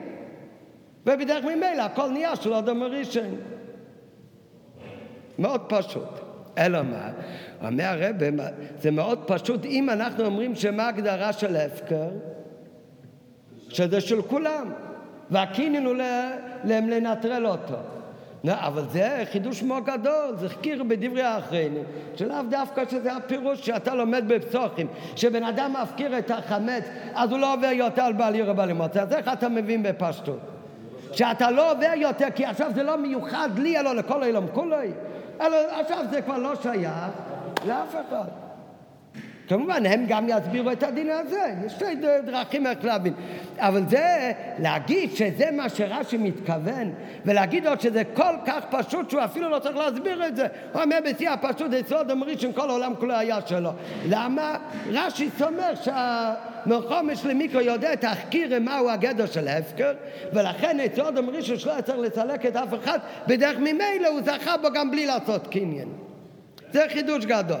אבל נוסף על זה שגם על דרך הלוכה צורך עיון גודל בזה, אם באמת זה הגדרה של הפקר, ואין זה פשוט, הרי בטוח לא כל כך פשוט. הרי זהו חידוש גדול, ואם זה מה שרש"י התכוון, היה צריך לומר את זה. וזה שרש"י אומר בפשוט, שעוד אומר ראשון לא הקריב מן הגזל, כי לא היה, כי הכל היה שלו, צריך להגיד הכל היה שלו, לפי רש"י זה ההסברה הרבה יותר פשוטה מאיזה חקירה בדברי האחרונים, מהו ההגדרה של הפקר. כן, מה רצית להגיד? לא, דין ההפקר זה קשור לקניינים, לא? גם לפני מתנתר היה איסור של גזל, זה אפילו משבע מצוות בני נוער. דבר שהוא בשלך, אסור לי לגזול. השאלה מה הופך את זה לשלך. אז זה נכון, על זה אף אחד לא חולק, שאודום ראשון שהיה יחידי בעולם, מה שהוא לקח, אין כאן גזל. אז כל השאלה זה על רש"י, שרש"י אומר כל העולם כולו היה שלו. תנחום אומר כשהוא היה יחידי בעולם לא היה לו ממי לגזול. מה שהוא לקח היה שלו, אבל לא אומר שכל העולם היה שלו. אבל לפי רש"י פשוט יש מקרות, הוא בכלל לא הקריב קומן לפני שנבראה חווה. בכלל לא הקריב שום קומן בכלל. וגם אם כן זה היה אחרי חטא עץ הדעת. אז לפי רש"י, למה לא היה שייך עניין של גזל אצלו? אז אומר רש"י, לא, מכיוון שהיה יחידי, אלא כל העולם שלו. איך נהיה כל העולם שלו? ויובן זה בהקדים. נראה אחר כך את הערה ב-48. קודם הביור של הרבה. אז על זה אומר הרבה ככה, יש הלכה, נקרא קודם את הלכה בתוך השוכנו של אדמו הזקן. אדמו הזקן בהלכות הפקר והשגת גבול. אז בהלכה ב' זה נראה אחר כך את הלכה ב', שזה קשור קצת למה שאמרנו מקודם. בהלכה ב' מביא האדמו הזקן שאיזה דברים נחשבים להפקר. אומר האדמו הזקן, הפקר נחשב לימים, נהרות, יערות, עצים שגדלים ביערות, זה הפקר. אין לזה שום בעל הבית. כן? נראה אפילו יערות שיכולים לחשוב שיש עליהם בעל הבית, גם העצים שם הפקר, נראה בהמשך. אז זה, כל הדברים האלה הם הפקר. ים, הים הגדול, זה הפקר, לכן כל אחד יכול ללכת עם החכה לנהר ולהוציא דגים. זה הפקר, מותר לכל אחד לזכור. מגיע הגמרא, לכן הלכה אחר כך, בהלוכי ג', אחרי שהוא אומר כל מה שנחשב להפקר, המדברות, ימים, נהרות, יערים וכל מה שבהם זה הפקר. ולכן מותר לכל אחד ללכת לנהר ולקחת משם דג סלמון. אתה לא גונב מאף אחד. זה הכל הפקר. אחר כך מגיע הלכה ג' ובהלכה ג' אומרת מהזקן ככה במה דברים אמורים שהשטחים האלה של מדבר, נהר וכדומה שהדברים האלה נחשבים להפקר זה רק כשלמי שייך הנהר הזה או לישראל לא, זה, אז זה לא חידוש נהר ב... באיזה מקום שאין לו בעל הבית, פשיטה שזה, כל החידוש כאן, נהר של מישהו, במה נהר נהיה שלך? אתה עשית קניין בכל דג ודג בנהר? לא. אז זה ההפקר, זה נשאר ההפקר, נראה אחר כך, זה הלכה בייס. זה אפילו נהר שהוא לכאורה של מישהו, אבל מה שבתוכו זה הפקר. זה, נראה כבר בהמשך את הפרטים. אומר מה זה, במה דברים אמורים שכל הדברים האלה הפקר? זה אם זה שייך לכאורה ליהודי, אבל בעצם הדברים האלה נשארים הפקר, כל זמן שהוא לא עשה בהם אה, קניין. או נוחי הדיוט, שאם זה שלא, הדברים האלה נחשבים מצד עצמם הפקר, מותר לכל אחד לקחת. אבל מלך אפילו מלך לא ישראל, אפילו מלך נוחי, שכבש איזה מדינה במלחמה, באותו רגע המלך קנה את כל המדינה. והמלך לא צריך ללכת לעשות קניין בכל חצר וחצר ובכל עץ ועץ ובכל בית ובית במדינה הזאת. זה דין של כיבוש של המלכות. זאת אומרת, כל דבר בעולם שהוא מצד העניין הוא הפקר, כדי שיפסיק להיות הפקר צריך לעשות בו קניין. ואם לא, הוא נשאר הפקר, גם אם אתה חושב שאתה בעל הבית, מותר לכל אחד לקחת. נראה בהמשך את הפרטים. יש יוצא מן הכלל, שבן אדם הוא לקח משהו, הוא לא צריך לעשות קניין בכל דובו ודובו כדי שזה יהיה שלו. מה זה הדוגמה? זה כיבוש של מלך. שמלך כובש מדינה, אז הדין הוא שונה. באותו רגע זה נהיה שלו. אה? בלי לעשות בו חזוקה או אגבו, הוא לא צריך. אבל המלך, אפילו זה מלך נוחי, שכבש איזה מדינה במלחמה, הוא קונה אותה עם כל הנאורות והיערים שבה. ואם אחר כך המלך הזה עושה מכירה של זקינים בכסף או בשטר על נהר או על אה, יער, אז אתה אחר כך, מותר לך להוציא דגים מהנהר? לא, זה יהיה גזל. כי זה באמת שייך לגוי. למה? כי זה כבר לא היה הפקר. מתי הפסיק להיות הפקר? על ידי כיבוש של המלך.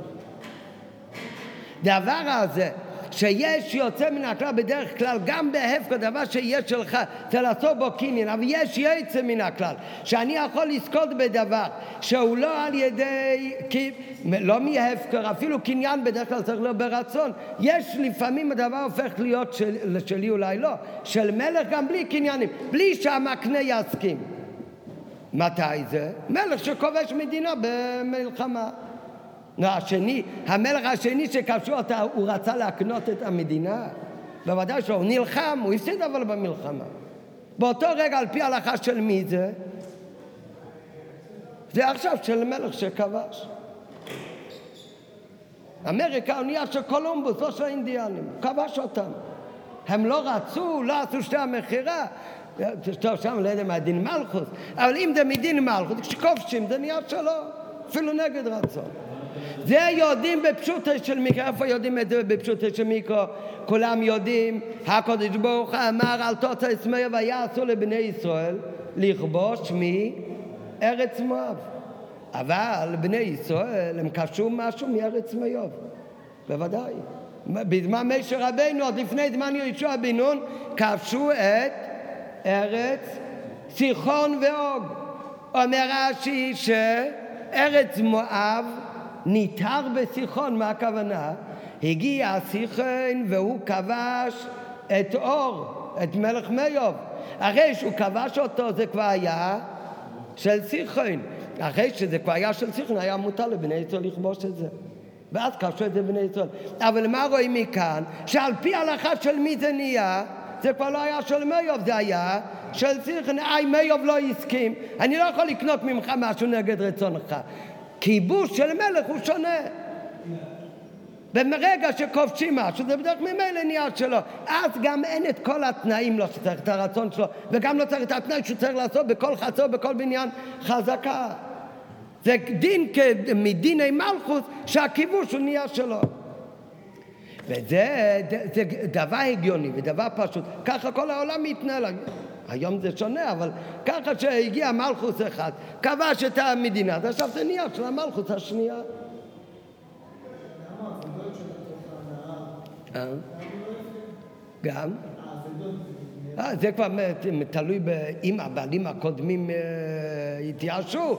אנחנו מדברים עכשיו מה שהיה מקורם ינהר. נראה. ויובן זה בהקדים. מה שכתב אדמו הזקן בשולחנו, בהפקי הלוכי ג' מלך אפילו נוחי שכבש איזה מדינה במלחמה, במלחמה, קונה אותה עם כל הנערות והערים שבה.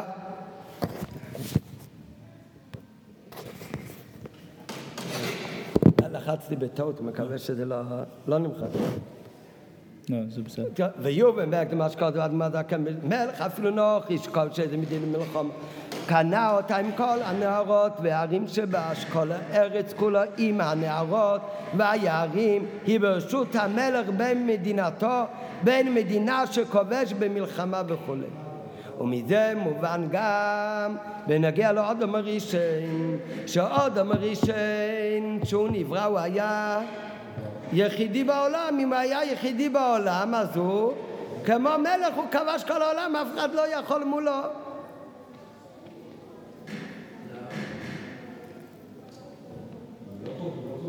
והרי, אה? לכבוש צריך אם יש מתנגד, הוא כבש את הכל בלי שמישהו יתנגד. אה? אה, נראה עוד רגע, שאלה טובה. והרי זה בדוגמת מלך הכבש מדינו שנכנס תחת ממשלתי ונאצי שלי. ובפרט שכל הבעלי חיים שעודתם מדובר בפרשת הקורבנות, הרי רש"י אומר כל אילם כולי שלי, אבל למה זה נוגע בעיקר בפרשה שלנו? לעניין קורבנות, שלו עוד המראשון היה מקיף קורבן, לא היה שער גדל. כל הבעלי חיים נכבשו תחת ממשלתי בפעיל ממש. למה? אה? כמי שפירש רש"י. איך נכנס הכל תחת ממשלתו של אודם הראשון? כל הבעלי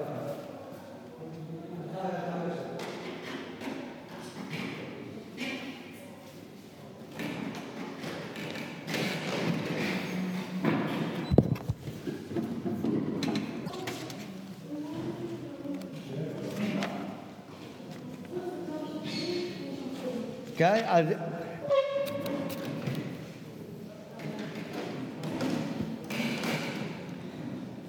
וייצר השם אלוהיקים מן האדמה כל חיית השדה ואת כל עוף השמיים ויהווה אל האדם לראות מה יקרא לו וכל אשר יקרא לו האדם נפש חיה ושמו. כתוב במפורש אחרי שהקדוש ברוך הוא ברא נו דניאל בוא הכתוב במפורש שאחרי שהקדוש ברוך הוא ברא את כל הבעלי חיים, הוא הביא אותם לאודם הראשון שיקרא להם לשמות. אז בזה שהביאו את זה לאודם הראשון, בזה אודם הראשון כבש שכולם. אז על כל פנים, אז אודם הראשון שהיה יחיד הוא כבש, הוא לא היה צריך ללחום עם מישהו כדי לכבוש ממנו, הוא כבש את זה בדרך ממילא. לא רק הבעלי חיים. אומר בבעלי חיים זה עוד יותר מודגש במפורש. או, למה לא? ההגדרה של מלך שאין על גביו אלא השם מלכו ויכול לעשות מה שהוא רוצה, אף אחד לא יכול להתנגד לו.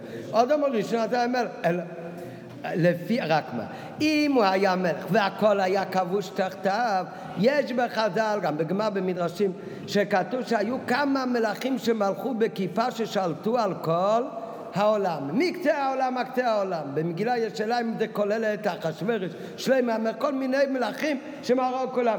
אם היה לו אדם ראשון דין של, של מלך, והוא כבש תחתיו את כל העולם, אז אם ככה, למה לא נקרא אדם ראשון בין המלכים שמלכו על כל העולם, משלו בכיפה יותר מאלכסנדר.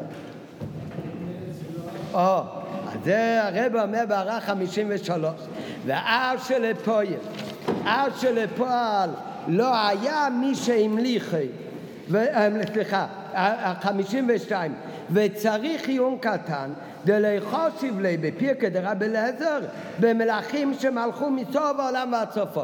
אם הכל היה שלו זה היה מדין מלך, אז אם ככה כל העולם היה שלו מצד המלכות שלו אדם ראשון, אדם לא מופיע במלכים שמלכו מסוף העולם ועד סופו ויש לימה מפני דין מלך בלא עם. אבל לא שייך בנוגע לבנים ובני ביסוד. ולכן אצלו אדם הראשון לא היה שייך לקרוא לזה, לא היה שייך לקרוא לו באמת בשם מלך. אבל זה שהכל היה שלו על דרך כמו שמלך כובש מדינה, וזה זה כן היה שייך אצל האדם הראשון. הערה חמישים ושלוש, ואף שלפה לא היה מי שהמליכי, ולא היה בזה כיבוש מלחמה, הרי זה שמלך זקוק לכבוש מלחמה, זה מה שתום שאל, הרי הוא לא לחם נגד אף אחד, זה שבדרך כלל מלך כדי לכבוש צריך מלחמה, כדי לקנות את המדינה, כי המדינה היא של מלך אחר, ולוחם נגדו, לכן הוא צריך להוציא ממנו. ועל כן צריך כיבוש העצים מבעלות הקודם שייכנס תחת בעלותו ושליטותו. אבל האדם הראשון, מכיוון שלא היה מי שילחם נגדו, ולא היה קנוי לשום אדם אחר, אז האדם הראשון לא היה צריך לכבוש על ידי מלחומה, אלא על ידי מה הוא כבש? על עצם הדבר שהוא רצה שזה יהיה שלו. כי אם על ידי איזה קניין שיהיה, על דרך נעל וגדה שקונה כולה, כמו בשדה. כשבן אדם עושה קניין בדלת, הוא יכול על ידי זה לקנות את כל הבית. אני לא יכול על ידי זה לקנות בית אחר, כי זה אתה לא הקנית לי. אבל אצל אדם ראשון שלא היה אף אחד אחר. בקניין בדבר אחד הוא יכול לזכות בכל העולם כולו. בדר, על דרך כמו כיבוש של מלך. ואז הכל נהיה שלו. נו, אז כאן, אז אה, מה הדמיון למלך? הרי הרב אומר בהערה שצריך שהיה איזשהו קניין. אלא מה, בדיוק כמו המלך, הוא לא צריך לעשות קניין בכל דבר ודבר במדינה שהוא כובש. אלא ב, על ידי המלאכה. אז הוא ניצח אותו, הוא עשה איזושהי חזקה, וזה אוטומטי כל המדינה נהיה שלו.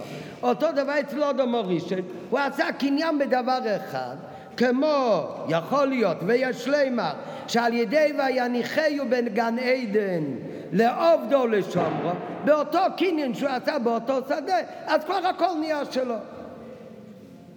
ויש לימר שעל ידי ויניחהו בגן עדן לעובדו לשומרו ועל אחת כמה וכמה על ידי לעובדו לשומרו גופו על ידי זה קנה גן עדן ועל ידי זה כל העולם כולו כמו בכיבוש ישוע, שכתוב מכיבוש יריחו בתום הנולה של ארץ ישראל ויושבת על הספר, שבזה שהוא זכה ביריחו, בזה כבר הוא כבש את כל הארץ. רק שם היו מלכים שהתנגדו, אז היו צריכים ללכת אחר כך לעוד ועוד עיר.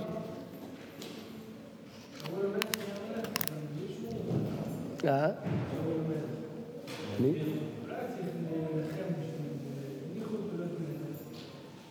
לא, הם לא מדברים כאן על זה, על, זה שהוא מלך זה לא מספיק, הוא צריך גם לכבוש את המדינה. זה שהוא מלך על אה, אמריקה זה לא הופך אותו לבעל הבית מחר גם על, אה, על יערות שהם הפקו באיטליה.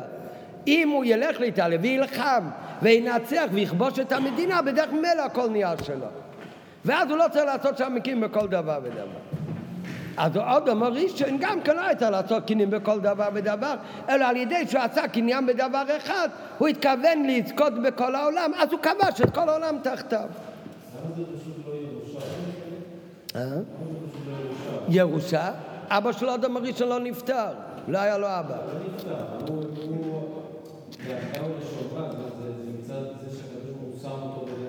כן? לא, זה לא הופך את זה לשלו.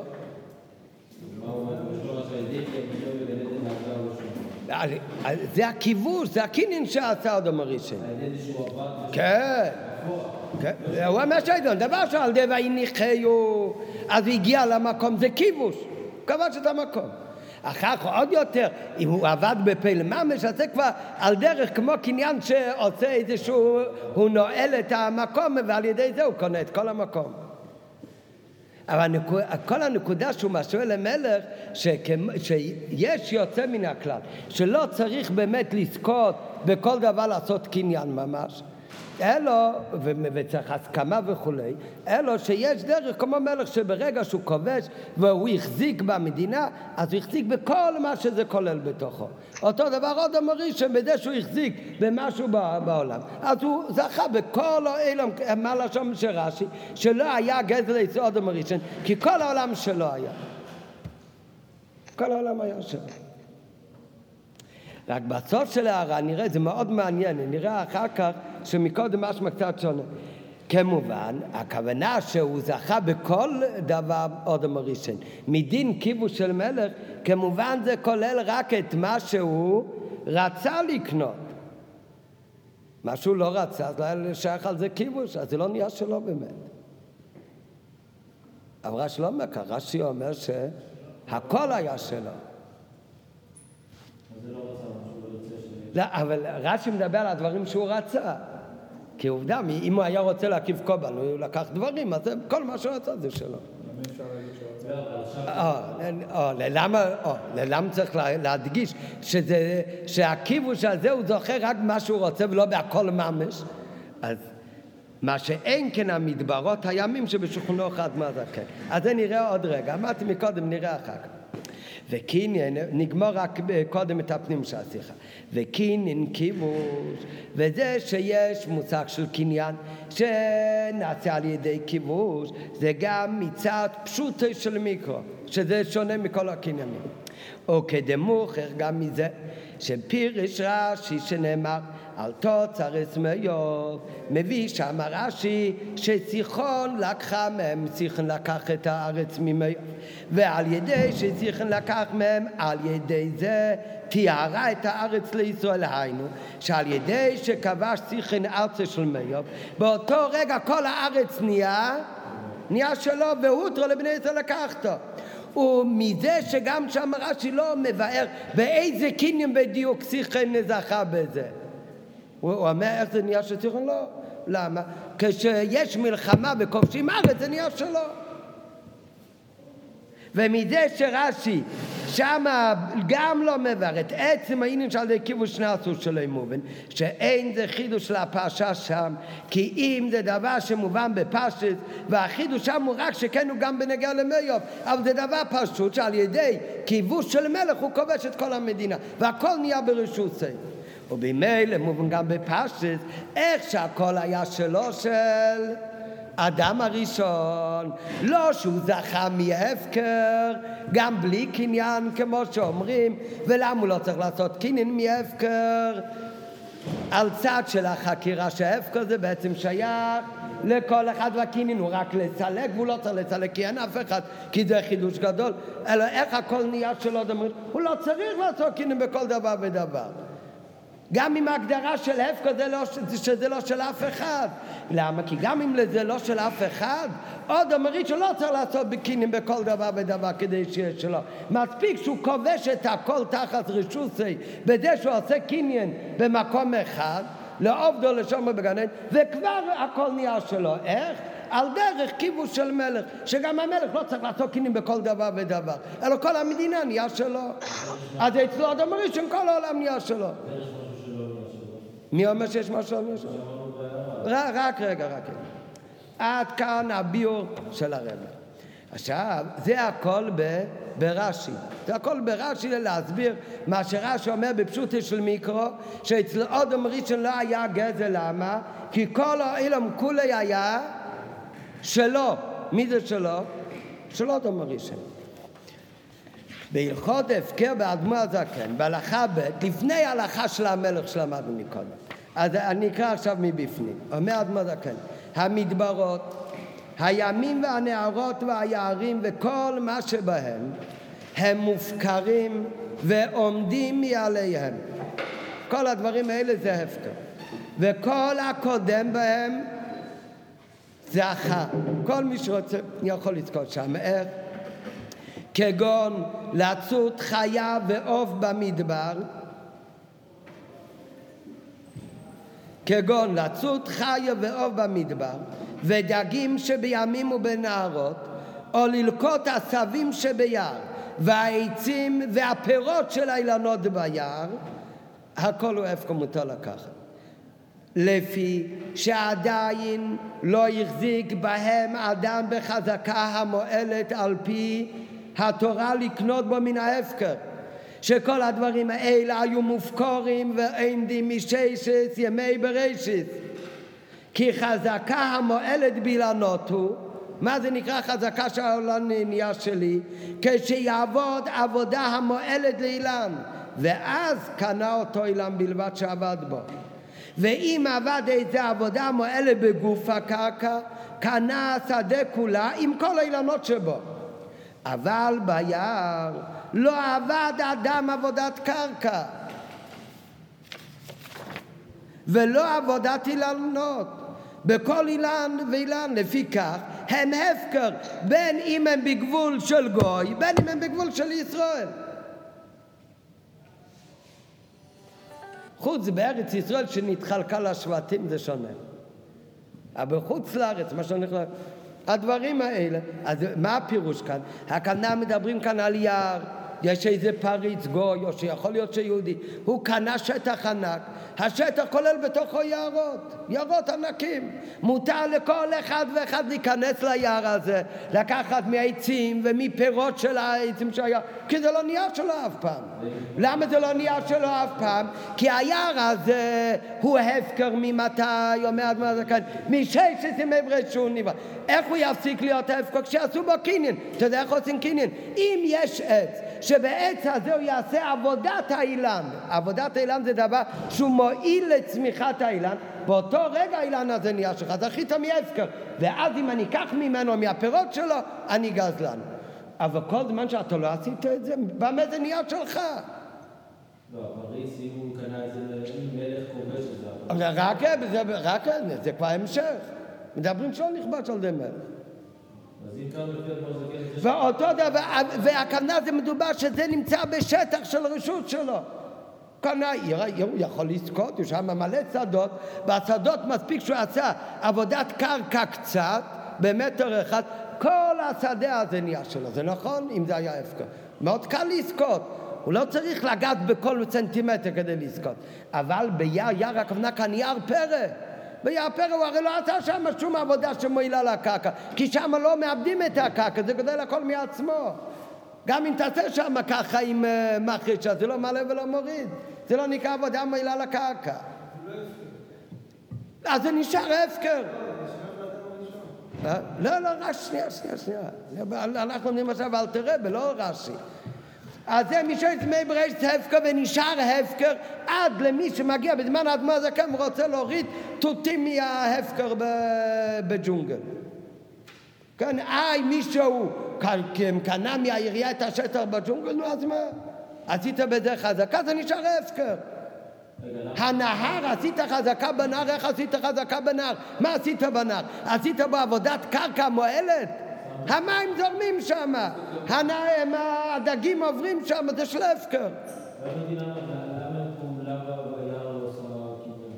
איזה פעולה? איזה אדמה? של היער. בשביל מה אתה חורש את היער? אני נוטע שם... אז זה לא יער, אז זה שדה. לא, ביער אני... ההגדרה של יער זה הכוונה יער פרא, ג'ונגל. לא שאתה שם שותל דברים, נו בוודאי. אם זה קרקע שאתה הולך לאבד אותה, באותו רגע זה נקרא שדה. אז זכית באמת, אז זה כבר לא הפקר. כאן אנחנו מדברים על יער, אף אחד לא מאבד שם כלום. גודלים שם עצים מששת ימי בראשית, ומישהו הוא בעל הבית על היער הזה, כך הוא חושב. מה הוא עושה, מה מועיל את היער לעובד? הוא פעם בשנה הולך, מוריד שם מלא עצים, ואחר כך שולח אותם עם רפסודות ומוכר אותם. כן, כמו שהיה פעם. אה, כן, אז ברגע, כשהוא מוריד את העץ, הוא, זכה, הוא קנה את העץ הזה. אכן כך, באותו רגע זה לא הפקר. אבל כל זמן שהוא לא עושה את זה, כל היער זה נשאר הפקר. כן, לא מעט, לא יכול ללכת לגזול, כי מה אתה יודע מאיפה יש לו את היער? אולי הוא קנה את זה מהממשלה, והממשלה יש לו מלך, והמלך קנה... זה כבר הלכה ב', הגימל. באמת דבורים אמורים בישראל ונוח ידיעתס. אבל מלך שכבש, כל הדברים, גם אם הוא לא עשה קינים בכל עץ ועץ, הכל נהיה שלו. אחר כך המלך עם שטר מוכר לפריץ את היער, כל היער נהיה שלו, זה נכון? אבל עד אז, אפילו שאותו דבר בנהר. זה אומר אדמה זקן. שואלת השאלה, זה הרי הפוך מכל הרש"י שלנו. אומר אביתר, הוא ברח. איך הוא הולך להתפלל מעריב? הוא תקוע בבידוד. זה רק משה, אבל אין תקוע. כן, לא. מחר משתחרר, מחרתיים. אז לכאורה ההלכה הזאת באלתרבה זה שונה בכלל מרש"י. לפי רש"י כבר אין דברים שהם בכלל הפקר.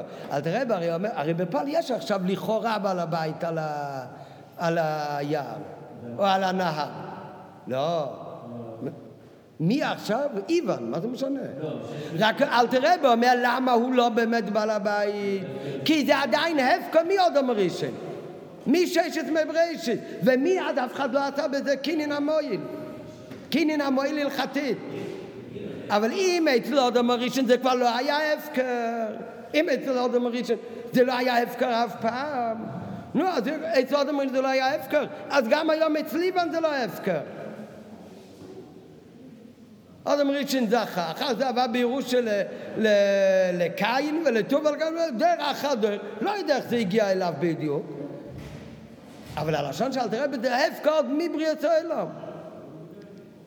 אז זה הרבי שואל בהערה 48. כן, מה זה, זה שאלה? רש"י מסביר בפשוטי של מיקרו, בפשוטי של מיקרו כל העולם כולו, אף אחד לא יתנגד לאודם הראשון, מה שאודם הראשון אומר זה שלי, הכל נהיה שלו, כמו כיבוש של מלך. יצא במקום אחד פעולה, חזוק, כמו החזוק זה המקביל לניצחון המלחמה, באותו רגע כבש כל העולם. כל פנים, מה שהוא רצה, נראה אחר כך. אז זה רש"י מסביר בפשוט השמיקה, שכן הוא אומר, לא היה קום, לא היה שייך גזל ליסוד מראשון, כל, כל העולם היה שלו. אבל באמת הלכתי, אל תראה אולי לומד אחרת. אולי זה לא... הכיבוש של המלך ושל האודם הראשון, זה הגיונית היה אותו עניין, הוא אפילו לא היה צריך להיות לו ממש דין של מלך, כי גם לא היה מי שהתנגד לו, ולכן עוד יותר קל לו לכבוש את הכל, אבל זה הכל מדין כיבוש, לא מדין זכר מהפקר. זה הכל פירוש יפה בפשוטו של מיקרו. הלכתית, אל תראה אולי לא לומד ככה. היי לפי אל תראה באיך לומדים אודום, שמה הכוונה אודום? שהוא לא הקריב מן הגזל. כי הוא היה יחידי בעולם, ואת הבהמה הזאת שהוא הקריב, הוא באמת זכה באמת בהפקר, והוא באמת לא גזל מאף אחד, כי לא היה ממי לגזול. אז אל תראה בי, יכול להיות לו כמו המדש תנחומה, שהקריב קורבן לפני שחבו נברא, ואז הוא היה יחידי בעולם, ולא היה שייך עניין של uh, גזל. אבל לא בגלל שכל העולם כולו שלו, כי כל העולם היה הפקר ונשאר הפקר עד היום הזה, את הדברים שלא עשו בקניין המהיר.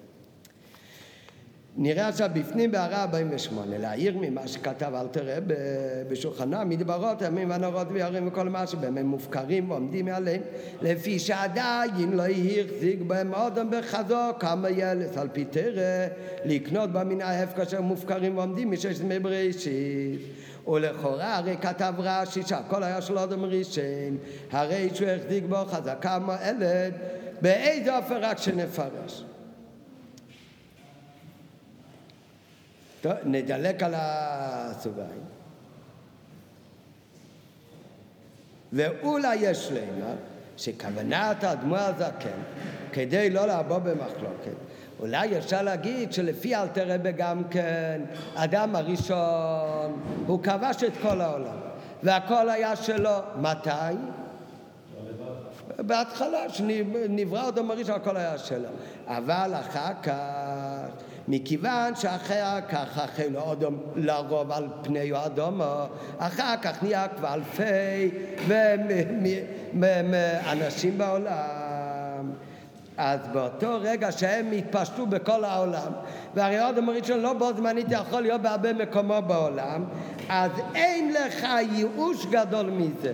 ובאותו רגע שהחל האדם לרוב על פני האדמה ואין לך ייאוש גדול יותר מזה, באותו רגע עוד אומר שנתייאש בחזרה מהכל, מה שהוא כבש, והדין מה בן אדם מתייאש ממשהו, אז אותו דבר הופך להיות הפקר, ואז זה חזר להיות הפקר. אז אין לך ייאוש גדול מזה.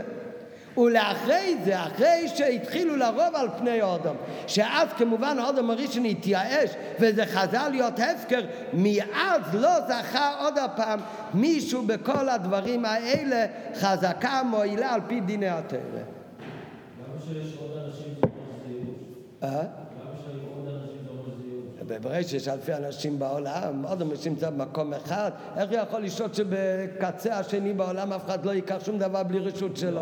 זה הביאור הראשון שלה, של איך אדם ראשון זכה בדברים בעולם. שהוא היה לבד עד שחווה הייתה... לא, לא, לא, לא בגלל שהיה לבד, לא, לא. לפי הביאור הוא כבש כמו מלך, הכל נהיה שלו. אבל עד מתי הכל נהיה שלו? כל הזמן. עד שהוא לא נותן הוא לא צריך לתת. הוא, הוא יודע, הוא רוצה להיות בעל הבית על הכל, כמו המלך. הוא רצה להיות בעל הבית על הכל, הכל נהיה שלו. ארבע מאות שנה אחר כך, עדיין אודם ראשון רצה להיות בעל הבית על כל הדברים בעולם? ישאלו אותה, אתה עכשיו בעל הבית על כל העולם, אתה יכול לשלוט על זה שאתה בעלים של הכל. מי לא? אודם ראשון כן? היו אלפי אנשים בעולם. ש... זה לא... זה- זה- זה ש... אבל הם גוזלים, הם צריכים לקנות את זה ממנו. בדבר שאתה לא יכול בכלל לשלוט עליו, ואיך זה נהיה שלך, זה נקרא שהתייאשת מזה. אם יגידו לו, יגידו לו, תשמע, בסוף העולם יש עכשיו בן אדם מהצאצאים שלך, חי 900 שנה, 400 שנה אחר כך, היה לו כבר אה, מלא מלא... יגידו לו, תשמע, מישהו משתמש ביער פלייני בלי רשות שלך. נו, מה הוא יגיד? הוא גזלן? לא, רציתי להעריך שזה צאצא אחר. נו, זה מה שהוא יגיד. זה מה שהוא יגיד, כי הוא לא, זה לא בידיים שלו. כי מה שאתה מאוד רוצה, אבל אתה יודע שזה לא שייך, אז זה נקרא ייאוש. מה זאת אומרת אתה רוצה? אתה רוצה, זה לא עוזר. כשאתה מאבד טבעת בתוך הים, אתה רוצה שזה יהיה שלך. ושל מי זה עכשיו? של הפקר. ואם יגידו לך מישהו מצא את זה והולך עם זה, מה אתה תגיד? זה לא בסדר, שיחזיר לי את זה, זה היה שלי. זה, על פי ההלכה זה כבר לא שלך. ברגע שאתה יודע שכבר אין לך, אתה לא יכול לממש את הבעלות, גם אם הלכתית זה שלך, באותו רגע זה נקרא ייאוש. באותו רגע שתהיה שזה נקרא הפקר, באותו רגע אתה כבר באמת לא בעלים על זה יותר. ולכן אפשר לומר שהאדם הראשון באמת, גם לפי האדמו הזקן, הוא באמת כן זכה כל העולם כולי היה שלו. אבל מה? אחר כך, גם כשהוא הקריב קובן, אולי כשהוא הקריב קובן אחרי חטא עץ הדת, רע, אבל אחר כך, זה לא סותר מה שאומר אדמו הזקן, כי אחר כך כשהתחיל האדם לרוב על פני האדמה, עוד בחייו של אדם הראשון, אז מה, מה זה נותן לו שהכל היה שלו מדין כיבוש? מה הוא יעשה עם זה עכשיו? ולכן באותו רגע אין לך ייאוש גדול מזה. ברגע שהוא מתייאש לשלוט על הדברים האלה, באותו רגע הדברים האלה חוזרים להיות הלכתית הפקר. ברגע שהם חוזרים להיות הפקר, כל זמן שלא מישהו יעשה בו ביער, בג'ונגל, קניין בכל עץ ועץ, אז זה, לא, אז זה נשאר הפקר. צריך שתי. למה זה שתי ריבונו של עולם? זה, דין מדרבנן כשהוא רוצה להפקיר משהו, כאן זה נהיה מדרך ממילא הפקר. אני מאבד את ה-50 שקל ברחוב, זה נהיה הפקר, אה, אני לא צריך שיהיה דין שזה נהיה הפקר. אני לא רציתי בכלל שזה יהיה הפקר. אתה יודע שעדים שזה לא יהיה הרמה, שאני לא אגיד זה הפקר, ועכשיו הנה זכיתי מן ההפקר. זה, זה הפירוש. לכן זה נוגע במה שעמדנו ברם בתחילת פסחים, זה לא, כאן זה לא משנה. טוב. זה תירוץ טוב? אז, אז השלמנו בין אדמה זקן לרש"י. אלא מה? זה קשה להגיד למה. כי הלשון באלתר רבה הוא שאתה לא ועל גדל כי כל המדברות והימים והנרות והיערים וכל מה שבהם הכל הוא הפקר. לא מהזמן שהתחיל האדם לרוב על פני אדמה ועוד אמרי שנתייאש. אלא אלתר רבה אומר במפורש שזה הפקר מששת ימי בראשית. יותר מזה מוסיף אדמה זקן, ואף פעם בן אדם לא זכה בדברים האלה מאז ימי בראשית. זאת אומרת שאדם הראשון לא זכה בזה. גם לא בדרך של כיבוש, גם לא בדרך של כיבוש או בדרך של לזכות מן ההפקר. ולכן, אז אומר הרב, אבל אמרו שהיו מופקרים ועומדים מששת ימי בראשית, לא משמע כן. ואין לו מה מכיוון שהכל היה מופקע מששת ימי בראשית לכן כאן אודם ראשון הכל תקף ומיקש נברו שהרי מפרש לקנות בה מן ההפקר שהיו מופקרים ועומדים מששת ימי בראשית. הוא אומר במפורש שאתה לוקח היום מיער תותים אתה זוכר מההפקר שההפקר הזה הוא אותו הפקר ממתי שנברא העולם בששת ימי בראשית. ולכן יש לומר שהאדמו הזקן סביר אלי כי התנחומה שאי אפשר שאודם הראשון יגזול לא בגלל הכל היה שלו אלא מפני שהיה יחידי בעולם אבל לא כשהכל היה שלו כי אם רק זה מה שהחזיק בו, מה שהוא החזיק, זה היה שלו, לא כל העולם כולו. מה שאין כמה שביערים זה באמת נשאר הפקר. טוב, אז כאן בהר המשמע שאלתר רבה לא לומד כמו, כמו רש"י. אחר כך, בהערה 53, אחרי הביוס של הרבה ברש"י, שאיך זכה, איך זכה אודם ראשון, על דרך דין של מלכות, אז כאן פתאום אומר הרבה שבמה הוא זכה? אודם ראשון בדין של כיבוש, רק בדברים שהוא רצה לזכות בהם, אבל דברים שלא עניינו אותו, לא היה צריך אותם לכוון, דברים שלא רצה לזכות בהם, כמו יערות ימים ונערות שיכול להיות שלא היה לו מה לעשות איתם, את אותם דברים באמת, הוא לא זכה וזה נשאר הפקר. ולכן מה הכוונה כי כל העולם היה שלו? לא היה שייך עניין של גזל אצל אדם ראשון, כי כל מה שהוא רצה, למשל להקיף קורבנות, הכל הוא שלו. אבל דברים שהוא לא צריך ולא רוצה, זה באמת לא נהיה שלו, על זה אין דין של כיבוש. את זה הוא לא כבש. אז זה בסוף של הערה 53, כמובן שהוא זכה רק במה שרצה לקנות, מה שאין כן המדברות הימים שבשכונו חדמו הזקן, שהם נשארו מופקרים, והם היו מופקרים מאז בריאת העולם. ועל פי זה יומתג הדיוק במים החז"ל. מסכת ברכות דף ל"א כל מקום שהאדם הראשון גזר עליה ליישוב נתיישבה. כל ארץ שלא גזר עליה אדם הראשון ליישוב לא נתיישבה. ולא שגזר עליה שלא תתיישב, עדיין צריך עיון. בכל מקרה זאת אומרת שהאדם הראשון, זה הזכרנו אתמול, לא ניכנס עכשיו, שהאדם הראשון, כל מה שהוא רצה נהיה שלו באמת. אבל זה לא אומר שהוא רצה את הכל.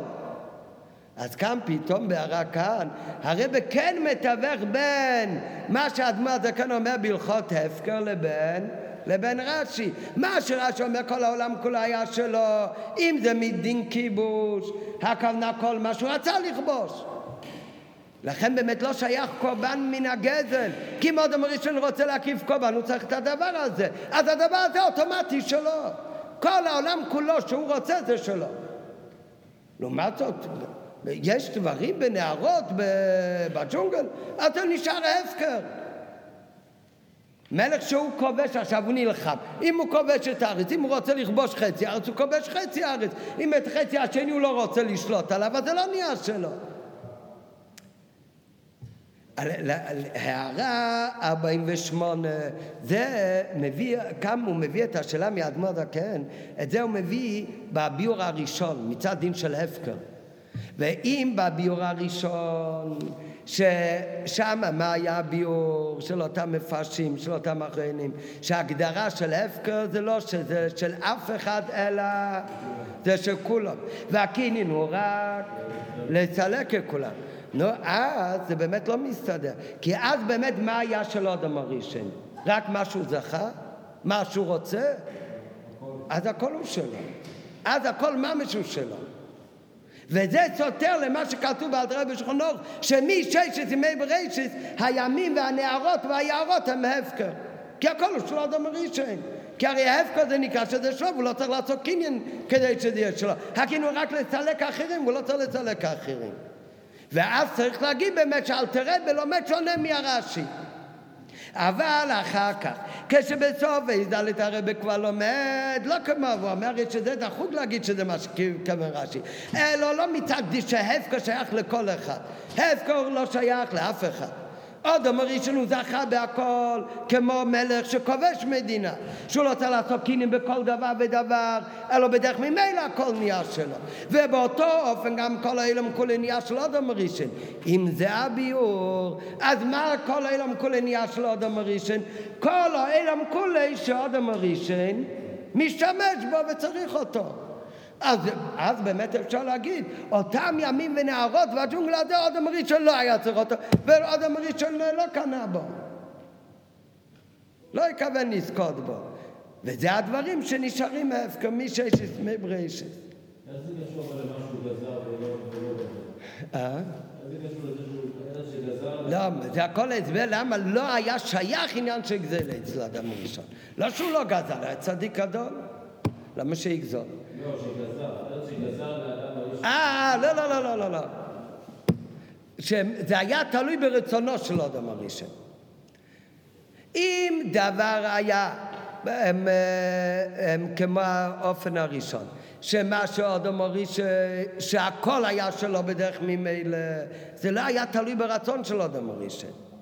כאן אנחנו רואים שהיו צריכים רצון של אדם הראשון כדי שזה יהיה שלו. אדם הראשון גזל, זה יהיה מוקר מישהו. זאת אומרת, זה תלוי ברצון שלו. ככה אני הבנתי. טוב, אז זה בעוד ד', אז זה הביור האחרון ברש"י, זה יוצר לנו פלפול שלם ב, בשתי הלכות, בהלכי ב' והלכי ג', שהלכות ההפקר והשגת גבול באדמו"ר הזקן.